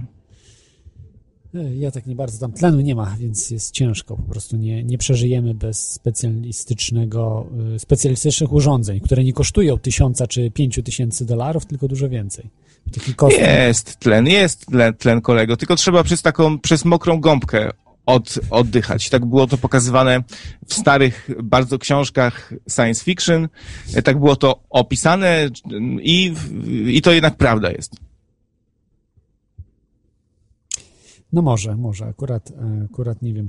A słuchaj, Krawcze, bo z tego co wiem, to y, mieszkasz niedaleko Rize. Czy byłeś właśnie w tym kompleksie kiedyś? Nie, nie. A, a mieszkasz bardzo blisko. To jak to się dzieje? Tak? O, popatrz.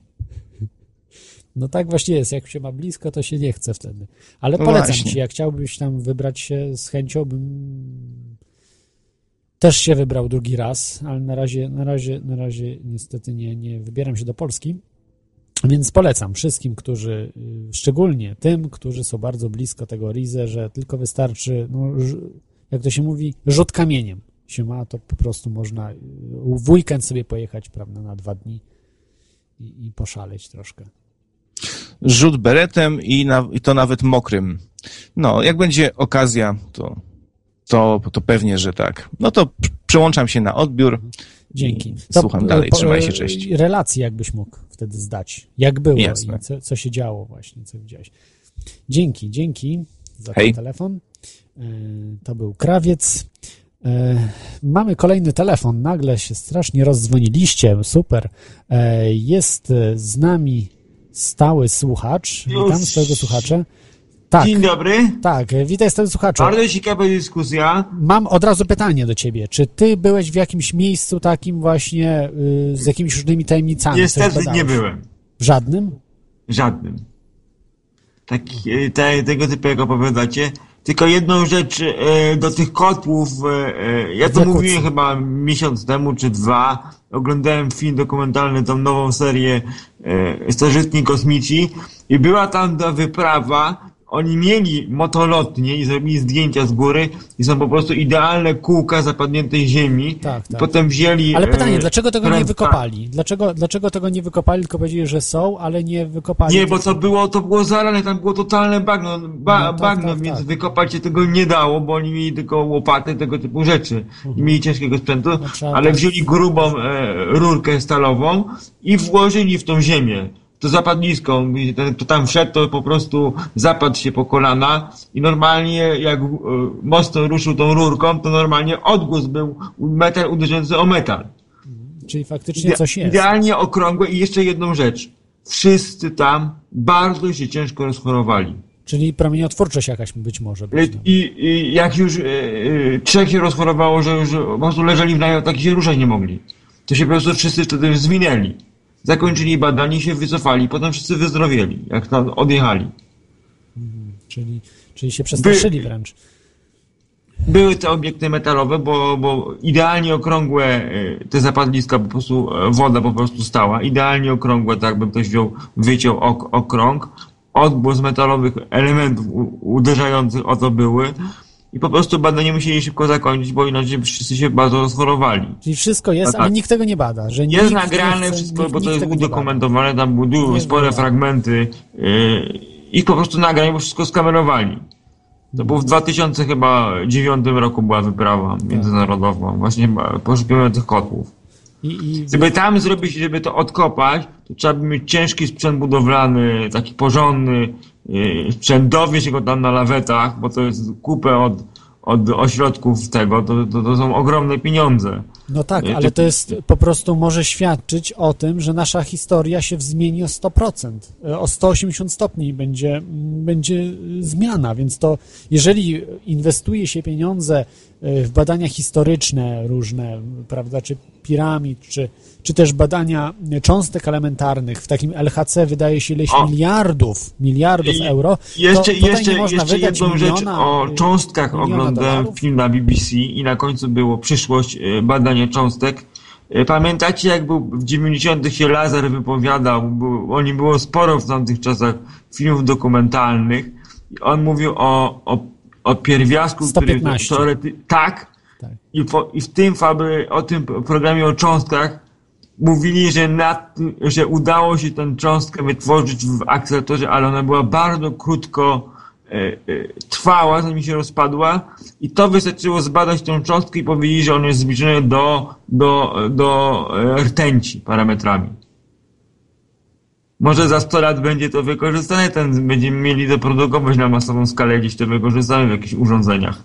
No, zobaczymy, zobaczymy to jeszcze. jeszcze Ale jest to po, je, jest, je, a w tamtych czasach, gdy ten film oglądałem, to tylko był hipotetyczną, e, e, e, fizycznym, e, raczej cząstką. E, materiałem był Pier- tylko hipotetyczny. tak? 15, No tak. Ale dzisiaj już pra- prawie to udało się wytworzyć w akceleratorach. Mhm. Największej na świecie. Zobaczymy, zobaczymy jak będzie. No, coraz więcej ciekawych rzeczy wychodzi, prawda? Tylko, że dziwne, że nikt nie chce tego badać, nikt nic nie robi. Znaleziono, prawda, na, na Bałtyku, na dnie Bałtyku, y, to takie w cudzysłowie starożytne UFO, co nie ma nic z UFO wspólnego, ale z budowle starożytne y, w kształcie Sokole Millennium. Ten To wiem, widziałem zdjęcia te, I e, nikt tego nie chce nic robić z tym, nikt. Żaden instytut naukowy, żadni naukowcy się tym kompletnie nie interesują, nikogo to nie obchodzi. No to jest, to jest zadziwiające. No, i- no i w, w niedzielę o 21 będzie w tej serii katastrofy powietrzne, będzie o, o, o naszej katastrofie w O, Smoleńsku. Smoleńsku. No, chyba za mało wiadomo jeszcze w tym temacie i, i tutaj... Ale warto popatrzeć, mówiąc krótko, jakby mówiąc spojrzenie, jakby mówiąc e, trochę od, od zewnątrz na to, na tą, na tą, na tą, No, ale na nie tą- mogą nic na zrobić, bo nikt nie zbadał wraku, więc y, po prostu Nie, ten ale, wrak, ale wrak mo- został zniszczony. można, mi o, to, mi o to chodzi, że to są, jakby my się kłócimy tutaj w Polsce o, o, o ten wrak, o to wszystko, a to zapewne spojrzenie od zewnątrz będzie. Ale z tego co wiem, to chyba będzie w National Geographic, tak? Na czym grał grafik o 21 Dokładnie. w niedzielę A, światowa a premiera. kto stoi za National Geographic? Jeżeli ci ludzie, którzy stoją za National Geographic, y, stoją za tym samą organizacją, jaką się nazywa Międzynarodowy Fundusz Walutowy, to oznacza, że y, jeśli oni doprowadzili do zamachu, no to będzie typowy program dezinformacyjny. Bo y, nie możemy wierzyć, prawda, y, takim telewizjom, które zostały skompromitowane, no, przynajmniej według mnie, w pewnych sprawach. Ja tylko, ja tylko, teraz moje prywatne na tej katastrofy. Lotnisko było zamknięte, nic tam nikt nie lądował, lotnisko w ogóle nie było przygotowane. Y, Jedynie co, y, a to jest duży był samolot, duży rejsowy samolot. Lotnisko to nie było lotnisko, to po prostu był zamknięty pas startowy, nieużywany w ogóle. Y, Wylądował, wylądował ten mały samolot polski. Piloci mówili, że, były, że była duża mgła, mgła, bo to jest fakt. I żaden normalny pilot z samolotem pasażerskim tej wielkości na czymś takim by nie wylądował. Gdyby ten samolot wylądował na normalnym lotnisku, które było normalnie używane, nic by się nie stało. To są dwie fakty. Drugi fakt, gdy prezydent, e, e, były wybory, były już e, te normalne badania opinii społecznej, jakie były prawdopodobne wybory, to on by tych wyborów nie wygrał. Więc miał małe poparcie, miały małe poparcie, więc dlaczego by mi robić, co Polacy by wnieś, mieli wnieść tą bombę na ten samolot sami? Halo? Tak, tak, tak, ja słyszę. Mieliby, mieliby sami Polacy, na przykład Platformy się. miał się jakiś poświęcić, wnieść bombę w walizce, żeby się wysadzić? Nie no, prawdopodobnie jeżeli ktoś podłożył bombę czy jakieś ładunki, to zrobił to wcześniej. No i na pewno To, to po, w Polsce by zrobili, to byśmy sa- sami sobie wysadzili samolot. To, to jest po prostu głupota. No nie jest to po prostu głupota. nierealne. Akurat- akurat jest sami realne.śmy sobie Jest jakby realne. wnieść, sami sobie wnieśli bombę do środka, samolot w ogóle Tak, nie był y, Polacy- sprawdzony, na pewno to sprawdzony. Sikorskiego, przywódcę polskiego państwa podziemnego wtedy, prawda, w czasie wojny, ale generalnie przywódcę państwa został y, naznaczony przywódcą państwa. i Władysław Sikorski, generał Władysław Sikorski został zabity rę, rękoma Polaków. Y, czyli Polacy zabili Sikorskiego tak naprawdę. Więc e, e, oczywiście na wniosek Co Brytyjczyków... my mówimy, co się dla, e, stało, to, ale, ale ja, ja po to prostu... jest naprawdę, to, że, że Polacy Polaków sami to zaminowali samochód, To samolot, na jakby sprawdzony, czy nie ma ładunku, potem ładunek wnieśli. Ja, ja w to nie wierzę, że my sami sobie wysadzili prezydenta, Ale- ale który Rosjanie- prawdopodobnie wyborów by nie wygrał. I, tyle, że samiśmy go sobie wysadzili, a to, żeby, w to, w to też nie wierzę, żeby Rosjanie specjalnie go zestrzelili rakietą. Nie, ro, Rosjanie e, raczej nie sądzę, ale Rosjanie na przykład wysadzali wiele, e, wiele budynków w Rosji. w Ale ja Moskwie. mówię nie, że rakietą, że trafili go rakietą i go zestrzelili. Swoich ludzi w- zabijali. To, to ja nie wierzę, żeby Rosjanie celowo, celowo nam strzeli, który prezydent 99% by nie wygrał wyborów i byłoby. I, Jasne, I, ale to zupełnie inny, inny temat. Także i nie, ja tylko mówię, że sygnalizuję, że, że będzie film, że będzie kto film, chce, tak, to sobie niech tak, sobie to, że obejrzy. kto chce, to zobaczy, ale to nie jest żadne, aczkolwiek no Smoleńsk, jeżeli ktoś tak bardzo kogoś interesuje, to też warto zwiedzić, ale to raczej jest ma- martyrologia i ni, nikomu nic dobrego to nie przyniesie, że ktoś i po co, po cośmy tam ciągle, y, y, y, Lech Kaczyński, a on tam ciągle na, na, na to lotnisko, zamiast na normalne lotnisko polecieć i nie byłoby sprawy. Ja, ja jestem pewien, gdyby polecili na no- normalne lotnisko, normalnie używane, nic by się nie stało, nawet jak była mgła. No tak, no to lotnisko było wyjątkowo kiepskie. To ono było całkowicie zamknięte, byśmy zażądali, że mają go otworzyć. Po prostu to, było, to był zwykły kawałek zarośniętego pasa startowego, lotnisko odletnie było używane, zarośnięte. Przecież zdjęcia są normalnie widać. Oświetlenie to były dwie żarówki na krzyż postawione i na stojące na słupku.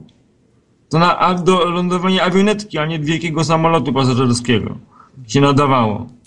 No tak, także to jest sprawa na No to zupełnie ja, ja, ja, ja to uważam, że to po prostu był katastrofa. Była, e, niedawno była historia katastrof w Polsce. No zaniedbania, kasa to się rozbiła, zaniedba, były zaniedbania, też były, Były, były, były, przy 13%. ale stały słuchaczu, o tym porozmawiamy, myślę, że jak będzie bliżej już rocznicy Smoleńska, myślę, że będzie czas, żeby to, To ja powrócić do tych, do tych A mam spraw. pytanie, y, mam taką Dobrze, ale z pytaniami prośbę. to proszę- nie, nie, nie, ale- ale z miesiącu pytaniami- pan robił, poświęcał 10 minut, co Tak. się dzieje z zimną fuzją, takie po prostu relacje z internetu, coś się posunęło w tym celu.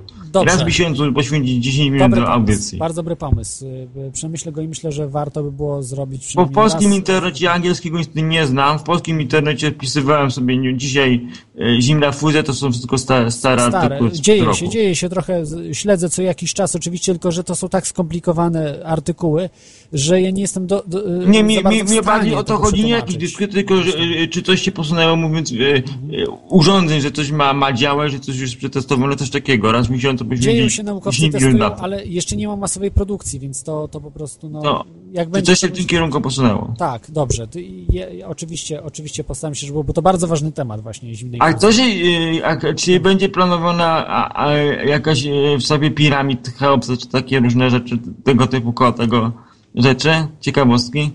Audycję. Myślę, że Tak. jeżeli będą ludzie, którzy wiedzą, mają wiedzę na ten temat, to na, na, pewno, na pewno będzie. Wszystko zależy od gości, bo nie zawsze po prostu chcą wiem. wystąpić. A jeszcze osta- e, ostatnie wtedy- pytanie i przychodzę na osłuch. Czy dostaliście odpowiedź pan od, od Jeszcze Ziemi nie. na rozdrożu? Je, jeszcze nie dostałem, także, także ten. E, Ale najlepiej wszystkie pytania po prostu zadawać, e, jak możesz stały słuchaczu zadawać po prostu mailem też, zadawajcie mailem, a tutaj jakby można było się wypowiadać najlepiej właśnie w temacie albo, albo właśnie o tych sprawach. Dobra, e, no to, no to niewyjaśnionych. przyjdę ten odsłuch. Dobrze, dziękuję, dziękuję Ci za te pytania i za, za te informacje.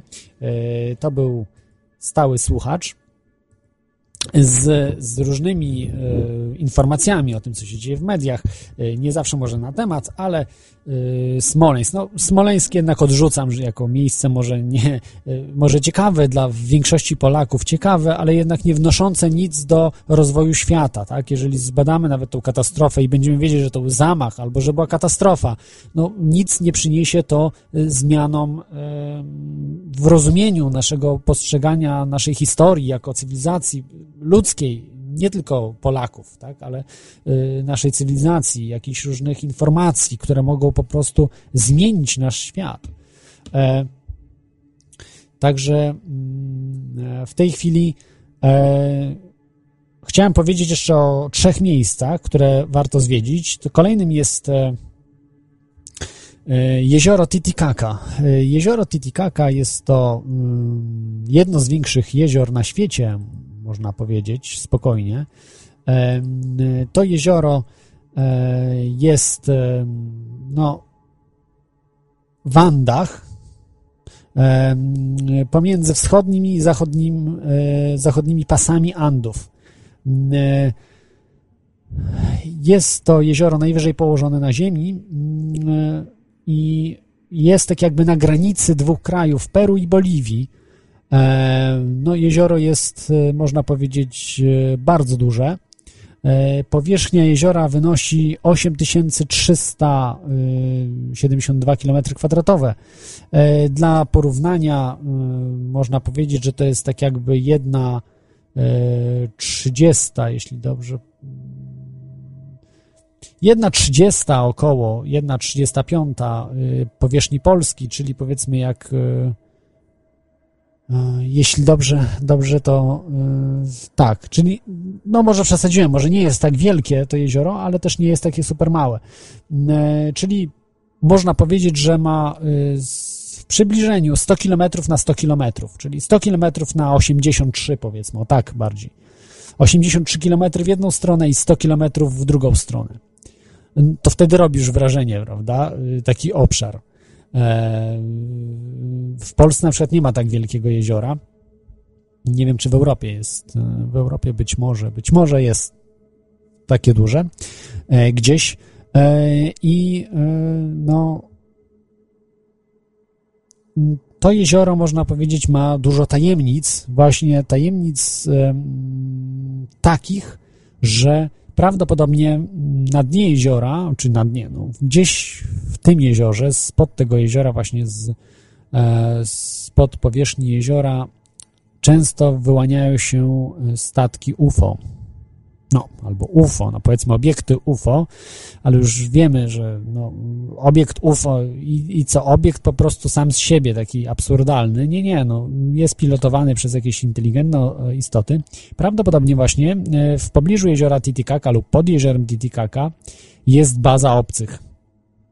Mm, I warto było tą bazę zlokalizować, zbadać. E, Potrzeba było do tego, podejrzewam, miesiąca czasu i może trochę więcej i można było wtedy badając to jezioro, nie na zasadzie po prostu łowienia ryb, tylko badania z wykorzystaniem nowoczesnego sprzętu, nie wykorzystując sprzętów, y, lornetek, prawda, czy aparatów fotograficznych, ale na przykład y, kamer termowizyjnych, kamer y, na podczerwień, no one są zbliżone do siebie, y, różnych jakichś pokładkowych, jakichś fotokomórek takich na wykazujących no, różnych urządzeń, też takich mierników promieniowania elektromagnetycznego, różnych rzeczy, które mogą przyczynić się do wykrycia pewnych anomalii.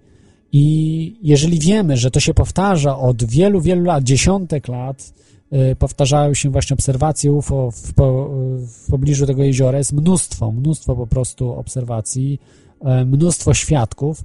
Y, to warto by było zagłębić się w ten temat i być może znalazłoby się potwierdzenie istnienia takiej bazy. Ja wiem, że to nic z tym nie można byłoby raczej zrobić, bo obcy pewnie by przenieśli taką bazę albo do, nie, do, nie dopuścili do wykrycia, chociaż kto wie, ale warto by było coś takiego zrobić. No, y, myślę, że jest wtedy jakaś szansa, jeżeli wiemy, że na takim obszarze, który nie jest tak wielkim obszarem, nie jest też małym oczywiście, ale nie jest wielkim obszarem, 83 km na 100 km to nie jest duży obszar, więc y, znaczy, powiedzmy względnie jest duży, no nie jest tak duży jak, jak ten obszar w Jakucji, który trzeba byłoby przeszukać, prawda, czy coś zrobić. A akurat jezioro Titicaca jest dosyć dobrze dostępnym miejscem, bo jest turystyczne, jest, jest tam zaplecze pewne e, do, e, do działań, jest dużo miast dookoła e, tego jeziora. Jest, jest, jest po prostu przystosowane do, jest w miarę ciepło, jest dobry klimat, jest do, do zbadania. E, więc też to nie jest dla nas akurat, może dla Peruwieńczyków czy e, Boliwijczyków jest, nie jest to droga sprawa, aby, aby sobie eksplorować to jezioro Titicaca, natomiast dla Europejczyków to nie jest tania impreza, także myślę, że co najmniej trzeba było też liczyć taki wyjazd na 10 tysięcy złotych, prawda, od osoby na ten miesiąc, miesiąc czasu, powiedzmy, badań, e, więc to też nie są małe sumy, prawda, mm, do, do zbadania. Myślę, że ta właśnie strefa 51 byłaby tańsza niż 10 tysięcy złotych, że za 5 tysięcy można było, myślę, spokojnie tą strefę 51 e, zwiedzić, tylko, że mówię, no ta akurat strefa 51, Area 51 jest bardzo niebezpieczna, bo można zarobić e, trochę ołowiu. Jak się źle nastąpnie, gdzieś, gdzieś tam się wejdzie, nie tam, gdzie trzeba, a wiadomo, że my właśnie chcemy wejść tam, gdzie nie można, to jest niebezpiecznie wtedy. Kolejną sprawą, już po jeziorze Titicaca, y, jest, y, czy są właściwie mm, Wyspy Salomona. E, jeżeli chcecie się więcej dowiedzieć o jeziorze, jeziorze Titicaca, no to polecam po prostu w, w, internet, internet dowiedzieć się więcej. Natomiast też w internecie jest mnóstwo informacji na temat y, UFO, y, baz UFO y, na jeziorze Titicaca, bo są nawet takie lokalizacje, prawdopodobne lokalizacje, gdzie to może być, czyli można zawęzić rejon, gdzie taka baza może być. Y, I to jest właśnie, właśnie fajna sprawa, że y, na jeziorze właśnie ciężej to zamaskować chyba jakoś, e, bo można na przykład jakoś zrobić obiekt niewidzialnym, ale ta woda, powiedzmy, będzie widok tej wyłaniającej się wody, czy e, z nadobiektu i tak dalej, i tak dalej. No, to jest ciekawa sprawa. Także jezioro Titicaca e, polecam, zresztą chciałbym bardzo się tam wybrać. No, no nie wiem, może się może się kiedyś uda. E, także jeżeli ktoś planuje, dajcie mi znać. Z chęcią dołączę się do jakiejś, jakiejś wyprawy. E, zawsze, zawsze w kilka osób jest dużo raźniej, bo e, tak jak różni ludzie mają pretensje, że ktoś, tak jak mamy teraz pretensje, dlaczego oni nie wykopali tych kotłów w tej Jakucji? Byli, prawda, tak jak stały słuchacz mówił, byli i, i kopali, wy, znaczy nie wykopali właśnie, nie wykopali, a odkryli, że są te metalowe kotły. No to jak to? No właśnie jest taki problem, jeżeli mamy małą ekipę, małe środki y, po prostu zorganizowane, no to nie jesteśmy w stanie y, zrobić wszystkiego, że właśnie lepiej zebrać większą grupę osób i wtedy mamy pieniądze, mamy na działanie. Y, nie musimy liczyć na jakichś sponsorów, na jakąś Unię Europejską, żeby Unia dała, tylko po prostu sami się zrzucamy na coś i eksplorujemy. I to jest myślę, że y, fajna inicjatywa. Jest z nami jeszcze Krawiec. Y, witam. Witam ponownie. Raz, tak. Chciałem tylko polecić jeszcze słuchaczom dwa fajne filmy. Pierwszy to jest Historia świata w dwie godziny. Bardzo mi się spodobał. To jest film, który pokazuje yy, oczywiście no, całą, historię, ca, całą historię w zasadzie naszego wszechświata yy, w dwie godziny, yy, jak mówi tytuł, ale jest też fajnie podkreślone, jak duże znaczenie dla naszego rozwoju ma energia. I jak ta energia nas yy, tworzy, sprawia, że się rozwijamy szybko, yy, stajemy się coraz, coraz y, bardziej złożeni też. Pokazane było, jak to wpływa potem na komunikację. Ta komunikacja się, się przekłada na, y, na przykład na to, że ludzie y, potrafią zachowywać lepiej informacje i przekazywać je, je sobie. To znaczy, no chodzi w, w zasadzie o to, że ktoś nie popełnia błędów już tych, które popełnił ktoś, prawda? No, no chociażby o, o takie o takie sprawy. Więc polecam sobie poszukać na, na YouTubie filmu Historia świata w dwie godziny. A druga rzecz to jeden z ostatnich odcinków South Parka z całunem, tu, z, całun, z całunem turyńskim. Okazu, o, okazało się mianowicie, że e, znaleziono na całunie mm, w DNA Je, Jezusa dowody na to, że uwaga, uwaga, używał on narkotyków do, do, do, do resurrekcji, do wskrzeszenia się po prostu, nie wiem, tam spowolnił sobie rytm serca, coś takiego i wszyscy się odwracają od Jezusa i obcinają sobie takie, e, takie bransoletki e, żółte, gumowe mieli z napisem What would Jesus do? Ale tak? myślałem, że to jakieś, jakieś rzeczy w temacie. No ten pierwszy może tak o tej historii, ale drugi film to... No, a już ci mówię, dlaczego w temacie, bo jest tam bardzo mocno podkreślona e, taka teoria spiskowa o tym, co ma wspólnego ze sobą prezydent Barack Obama, myszka Miki, Walt y, Disney, który zakupił właśnie prawa do Gwiezdnych Wojen i Chińczycy. Więc to jest bardzo, uważam, w temacie. No, no okej. Okay to chciałem takie dwie, dwie pozycje polecić. Trzymajcie się, cześć. No, polecamy, dzięki. E, dzięki, to był Krawiec e, poleceniem e, dwóch filmów. Trochę może nie na temat, ale jak ktoś lubi. Dobrze, przechodzimy do kolejnej, kolejnej wyprawy. Kolejną wyprawę planujemy na Wyspy Salomon. Oczywiście nie planujemy, bo to jest, ale wiecie, znam co najmniej dwie osoby, co najmniej dwie osoby znam osobiście, które były na Wyspach Salomona. Więc, e, więc to nie jest jakieś nieosiągalne, to nie jest nieosiągalna sprawa. E, I na Wyspach Salomona dzieje się właśnie dużo ciekawych rzeczy. E, dużo, dużo ciekawych rzeczy. O tym mogę powiedzieć, że troszeczkę zostałem zainspirowany do tej dzisiejszej, dzisiejszej audycji. To znaczy nie tylko to, bo miałem jeszcze na koniec powiem coś, co mnie zainspirowało do dzisiejszej audycji, bo w sumie miał być gość, tak jak powiedziałem, ale no niestety nie udało się. E, finalnie e, z gościem, więc, więc musiałem zmienić temat audycji. Wyspy Salomona e, jest, są to, można powiedzieć, taki wręcz archipelag, może nie tyle archipelag, co państwo wyspiarskie w oceanii na wschód od Nowej Gwinei.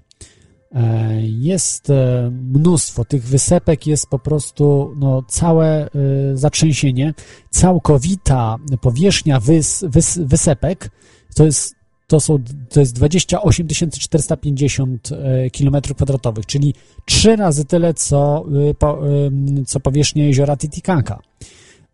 A zważając na to jeszcze, że wysepki są oddalone od siebie, to powierzchnia licząc z przy z tym morzem, które otacza te wysepki, y, stanowi bardzo y, duży obszar.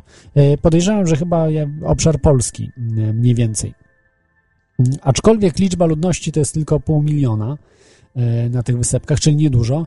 Mnóstwo rzeczy na tych wyspach się dzieje. Tutaj akurat polski badacz, właśnie pan Wojtek Babilewicz, był na Wyspach Salomona. On chyba był dwa razy na Wyspach Salomona, z tego co wiem. Raz był na takiej zasadzie mm, badawczej, może, może raz był, może mi się pomyliło, ale się, że chyba dwa razy był i raz był ileś miesięcy, że tak dogłębniej starał się przebadać te, te sprawy wszystkie właśnie w tym rejonie i okazuje się, że tam prawdopodobnie y, jest jeszcze grobowiec olbrzyma, gdzieś ukrywany przez miejscowych ludzi, którzy, mm, muszę wam powiedzieć, że tamci ludzie mają mniejsze parcie na pieniądze niż, niż my. To jest zadziwiające, bo ludzie żyjący w, bardziej w prymitywnych warunkach, y, bardziej skromnie i oni mają mniejsze parcie na kasę, że im to nie jest potrzebne. Nawet jak się jedzie do jakiejś rodziny, to nie chcą kasy, tylko chcą jedzenie jakieś, chcą jakieś produkty materialne, takie, że, które są im potrzebne do przeżycia, na przykład żyłkę, czy wędkę, czy cokolwiek, jakieś y, jedzenie, prawda, ryż, natomiast y, nie, nie, niekoniecznie jakieś dolary czy inną walutę, więc to jest, zresztą moi znajomi, którzy byli e, w, w, też na Wyspach Salomona i, w Nowej Gwinei, w Papui Nowej Gwinei, e, to opowiadali, że, że po prostu jest w ogóle inne podejście ich, tych ludzi. Oni tak jakby jeszcze nie są zepsuci, tak jak my. E, jest to dziwne, bo wydaje się, że oni powinni być bardziej prymitywni. Oni są bardziej duchowi bardziej, mniej podatni na przekupstwo. Na przykład ich nie można przekupić. Większość z nich po prostu nie jesteście w stanie przekupić niczym. No, mówicie milion dolarów, a mówię nie. To jest niebywałe, prawda? W dzisiejszym świecie, tak jak my jesteśmy tutaj, to y, na palcach jednej ręki chyba można policzyć ludzi, których można nie przekupić. Y, nie można przekupić niczym.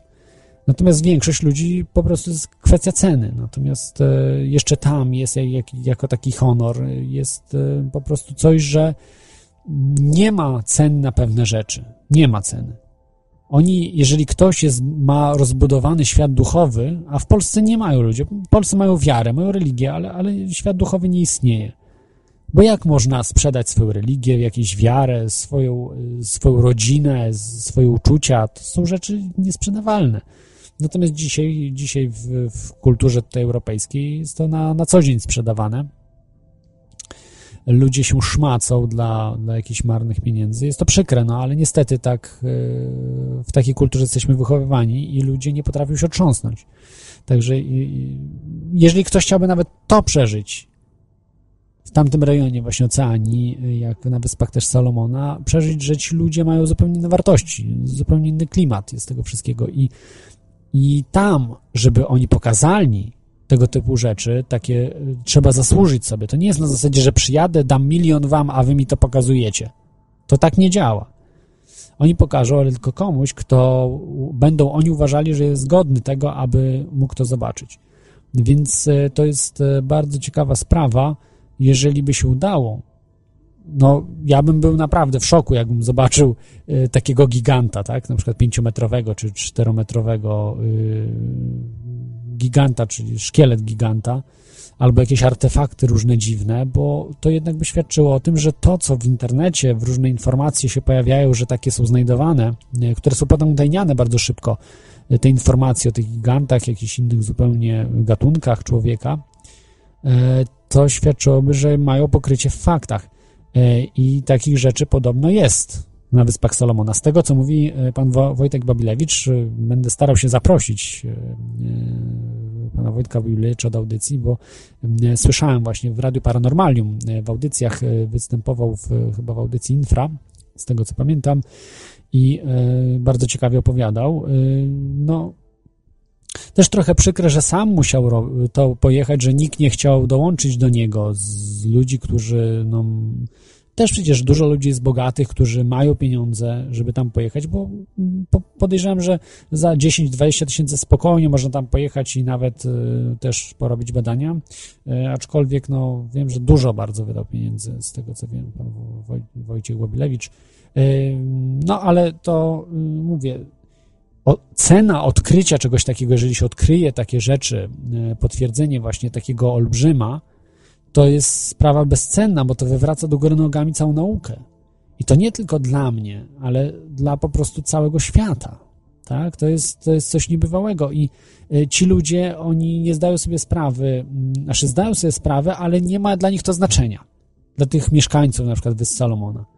Bo oni, oni zostali pokrzywdzeni przez cywilizację, w cudzysłowie, cudzysłowie białego człowieka, E, pokrzywdzeni, niewolnictwo e, było wprowadzane, prawda, jakieś różne, różne rzeczy nieciekawe, aczkolwiek no, tam też zdarzały się, prawda, plemiona kanibalistyczne, e, kanibali i tak dalej, tak dalej. No różne to jest bardziej skomplikowana sprawa, natomiast no dzisiaj oni wiedzą, że nic dobrego cywilizacja nasza nie wnosi, no, oprócz pewnych wynalazków technologicznych, które, które mają sens. Natomiast moralnie nic po prostu nie wnosimy. Jesteśmy zacofani pod względem moralnym i duchowym.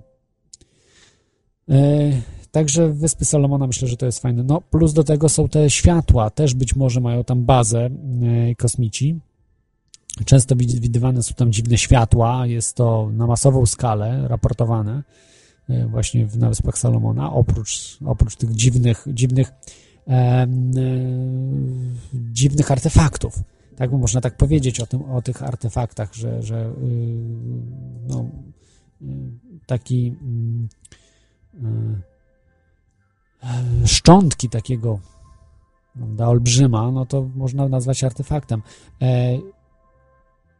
E, takie właśnie rzeczy ludzie bardzo, e, te bardziej, bardziej prymitywne plemiona jeszcze utrzymują w tajemnicy jako pewne znaleziska, których oni nie rozumieją, ale trzymają jako jakieś największe relikwie. E, w różnych miejscach na świecie tak jest. W wielu miejscach podejrzewam, że ludzie z Nowego Porządku Świata, z rządu światowego przejmowali takie rzeczy za pieniądze, za różne układy, za różne jakieś tam rzeczy i udało im się przejąć.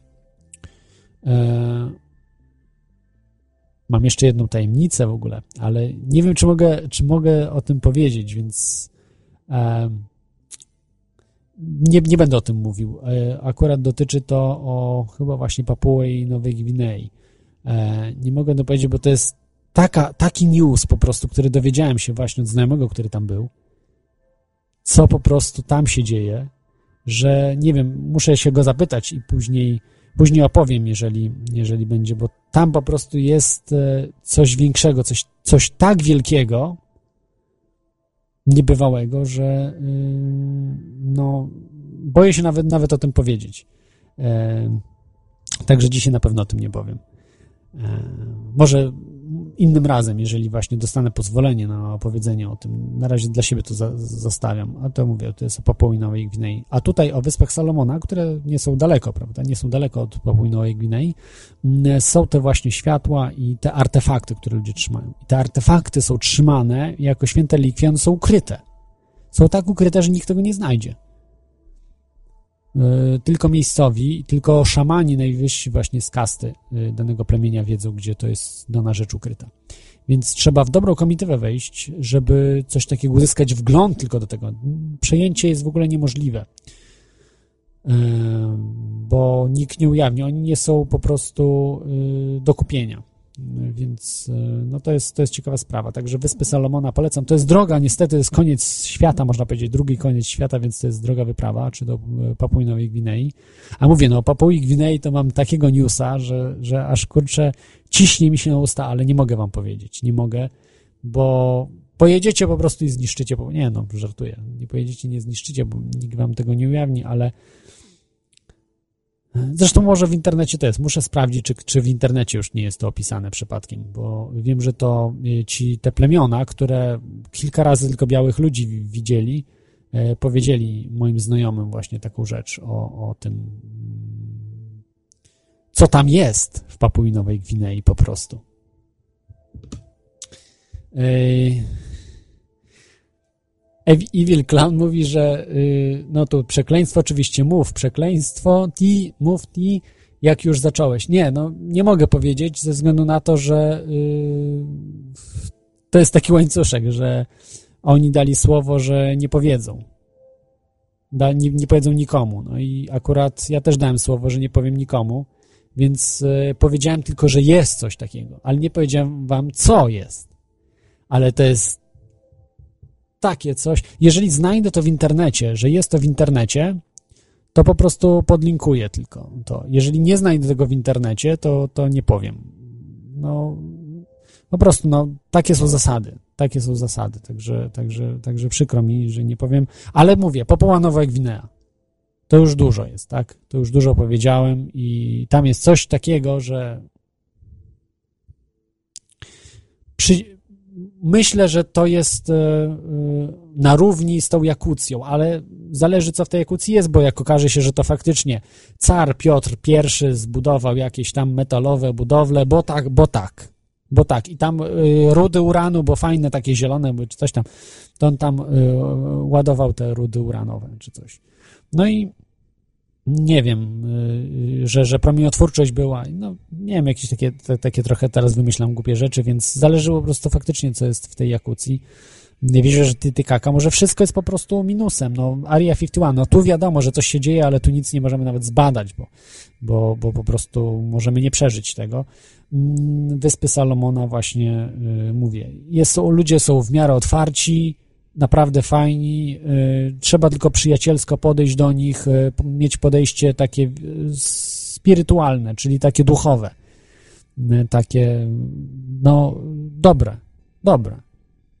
Nie być, prawda, że my traktujemy tych ludzi tak jak niektórzy w internecie widzę, że nawet jak pomagają murzynom czy jakimś innym nacjom, to mówią o nich z, z pewną wyższością. Jest to tak okropne, jak można komuś pomagać i traktować go jako, jako gorszo, kogoś gorszego, tak? I tak dalej. Jest to dla mnie niebywałe zupełnie, niebywałe, yy, że, że, że, że coś takiego się robi. Właśnie ludzie europejscy, biali szczególnie mają takie, taką tendencję, uważają się za najlepszych, tak, na najwybitniejszych, a reszta to są takie prymitywy, tak, że oni tam z dzidami biegają, więc to są, to są, to są podludzie. A wręcz odwrotnie jest najczęściej, że ci ludzie, którzy z dzidami biegają, oni mają naprawdę bardzo głębokie życie duchowe. Ale to nie, nie biegają z dzidami, to już takich plemion praktycznie nie ma. Po prostu y, nie koncentrują się na y, y, na pieniądzach, tak? I, I dzięki temu jeszcze zachowują człowieczeństwo tak naprawdę. Bo my już dawno je zatraciliśmy. No dobrze, to zostawmy Wyspy Salomona i ludzi, którzy utrzymują te artefakty, y, tych y, plemiona, różne artefakty w tajemnicy. E, Podejrzewam, że też wśród Indian też może tak być, ale Indi- Indianie są niestety bardziej chyba w tej chwili.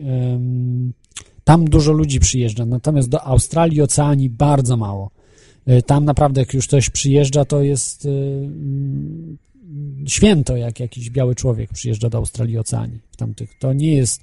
Tam naprawdę mało ludzi stać na to, żeby przyjeżdżać. Nawet tych z Australii e, też nie do końca e, stać na to.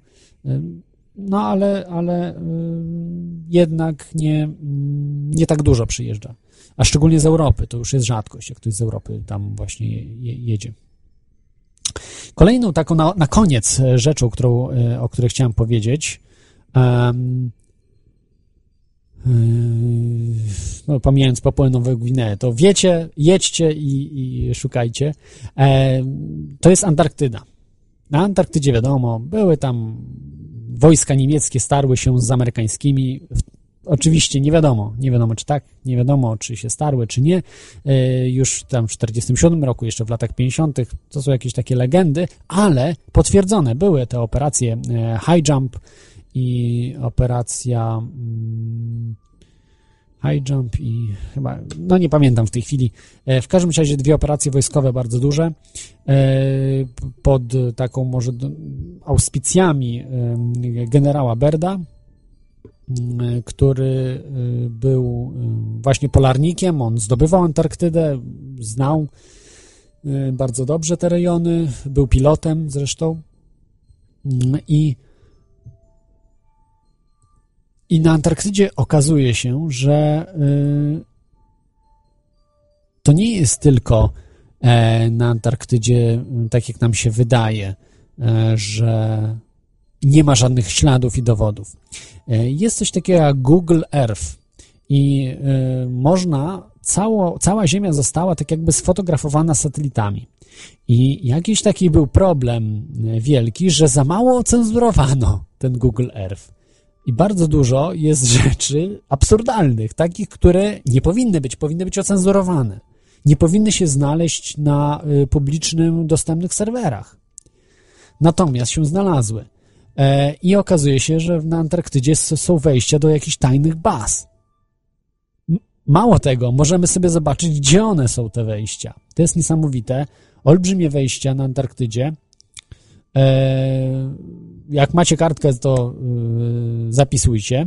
Y, podaję 66 stopni, 33 minuty i 11,58 sekundy y, półkuli południowej, 99 stopni, 50 minut, 17,86 sekund na ws- wschodniej półkuli. Także mm, tutaj macie parametry jednej dziury. Wpiszcie sobie w Google Earth to, co powiedziałem.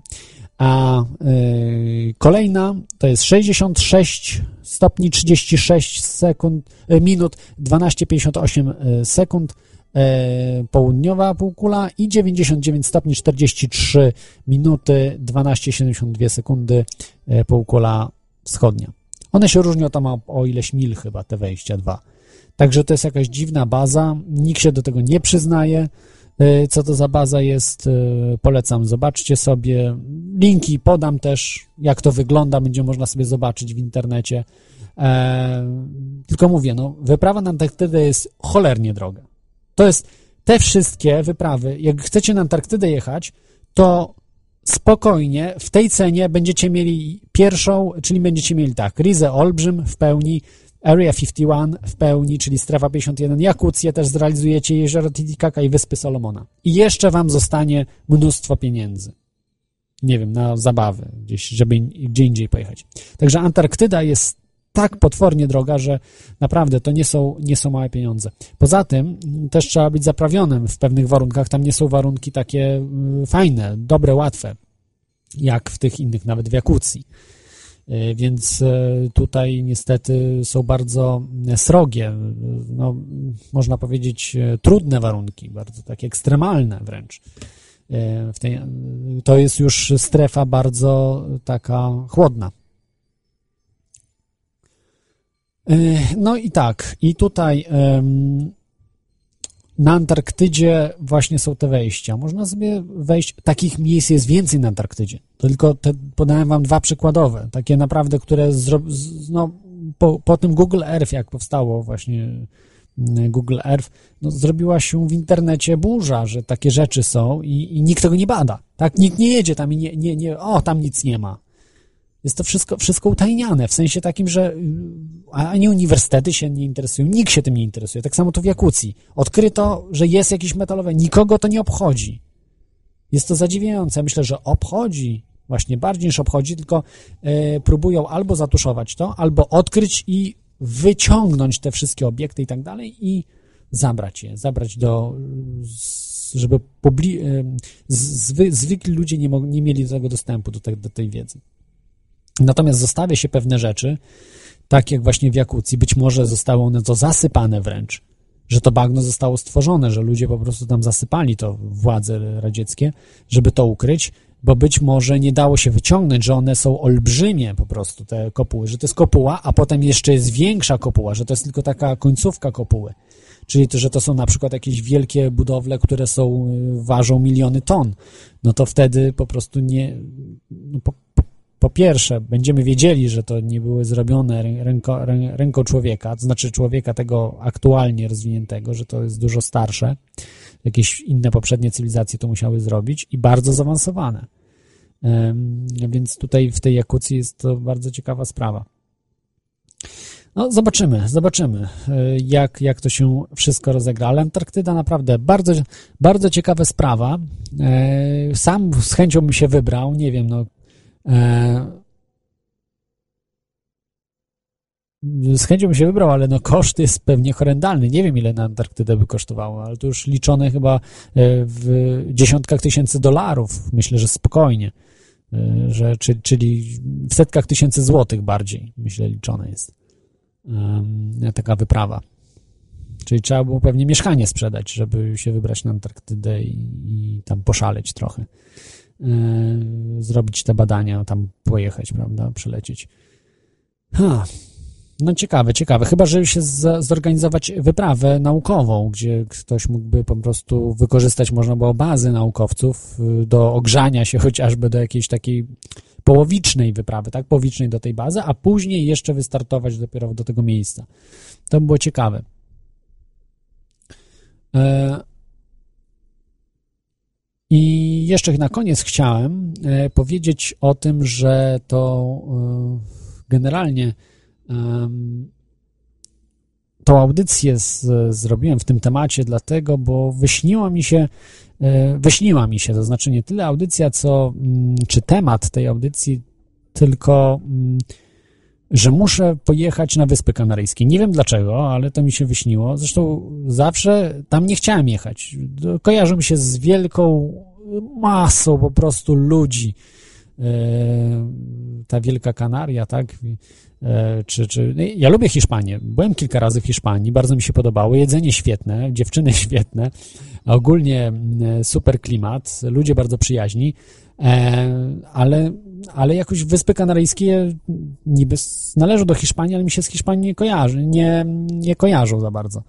E, kojarzy mi się z taką blichtrem, taką, e, taką właśnie byle jakością hiszpańską e, i turystyką, taką masową turystyką, żeby tylko po prostu jak najwięcej, jak najszybciej, jak naj... nie najlepiej, tylko jak najszybciej, najlepiej i, i byle jak.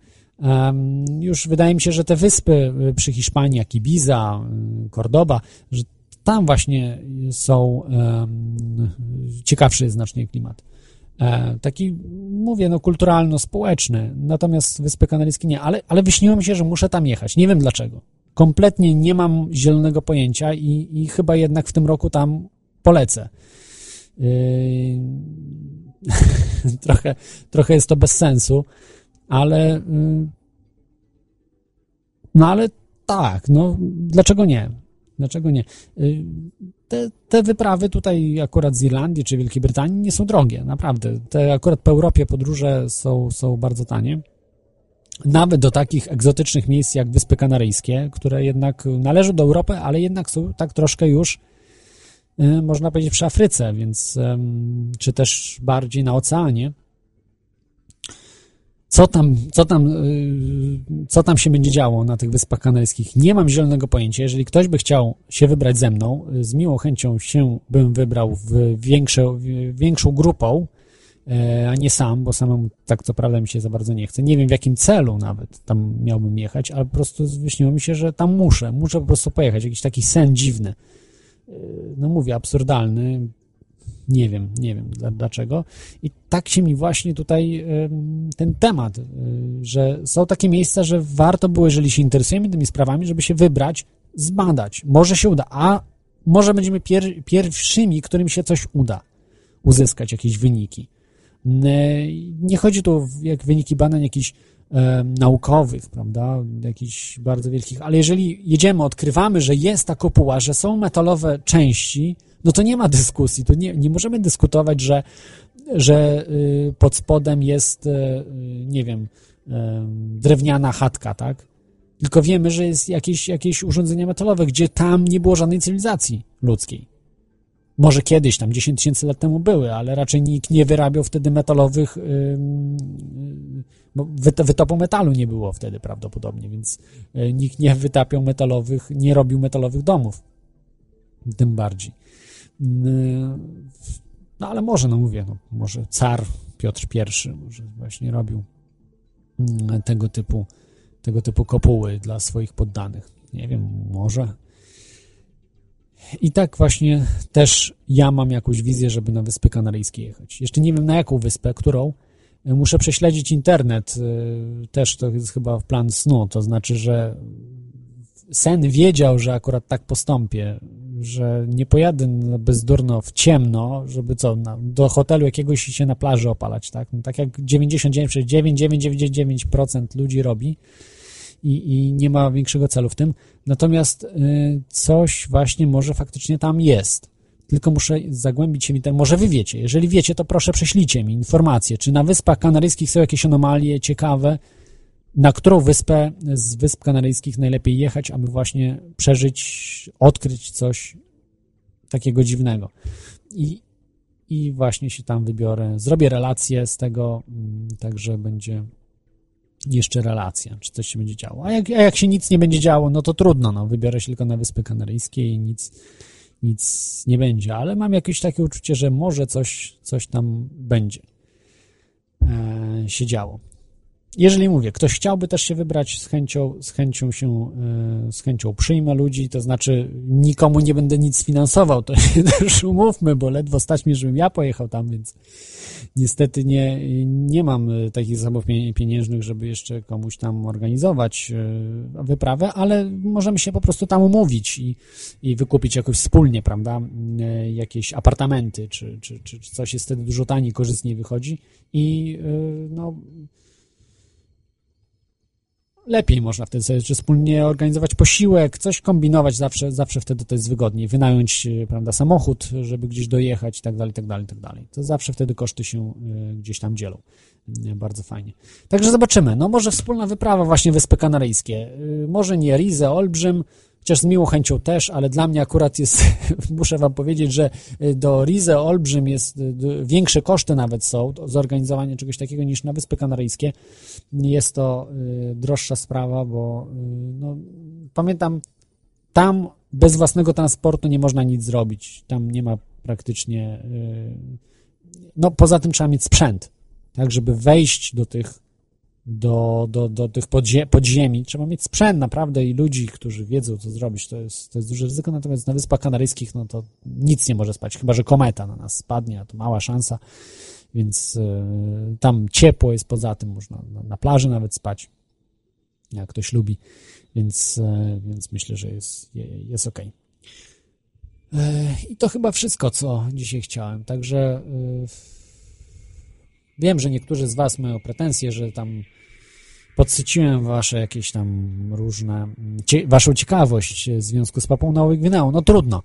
Jeżeli uzyskam informację, że będę mógł powiedzieć, co jest, to, to powiem, albo znajdę w internecie, że jest to w internecie już ta informacja, to, mm,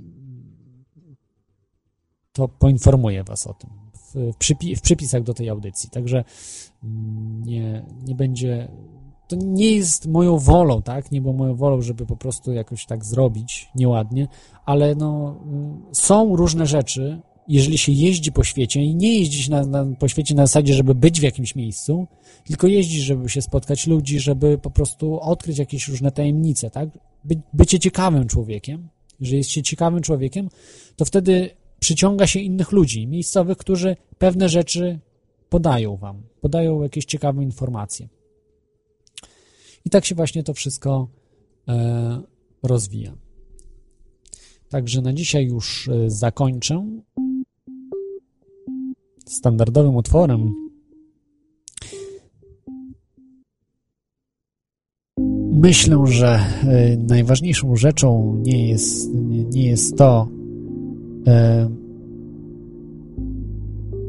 gdzie podróżujemy, tylko w jakim celu.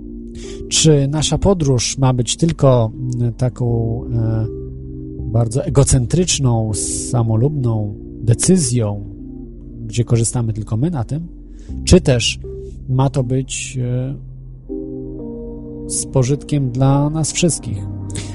E, żegnam się z Wami i do usłyszenia za tydzień. Będzie więcej informacji, myślę, że już za tydzień będzie gość. A E, jeżeli będziecie chcieli, to mówię, bardzo chętnie bym się wybrał z większą grupą, taką teoria chaosu e, w terenie, właśnie na Wyspy Kanaryjskie. Nie wiem w jakim celu, mówię, nie wiem w jakim celu, ale myślę, że może się udać. 2013 Wyspy Kanaryjskie. Cześć. Do you talk to the trees?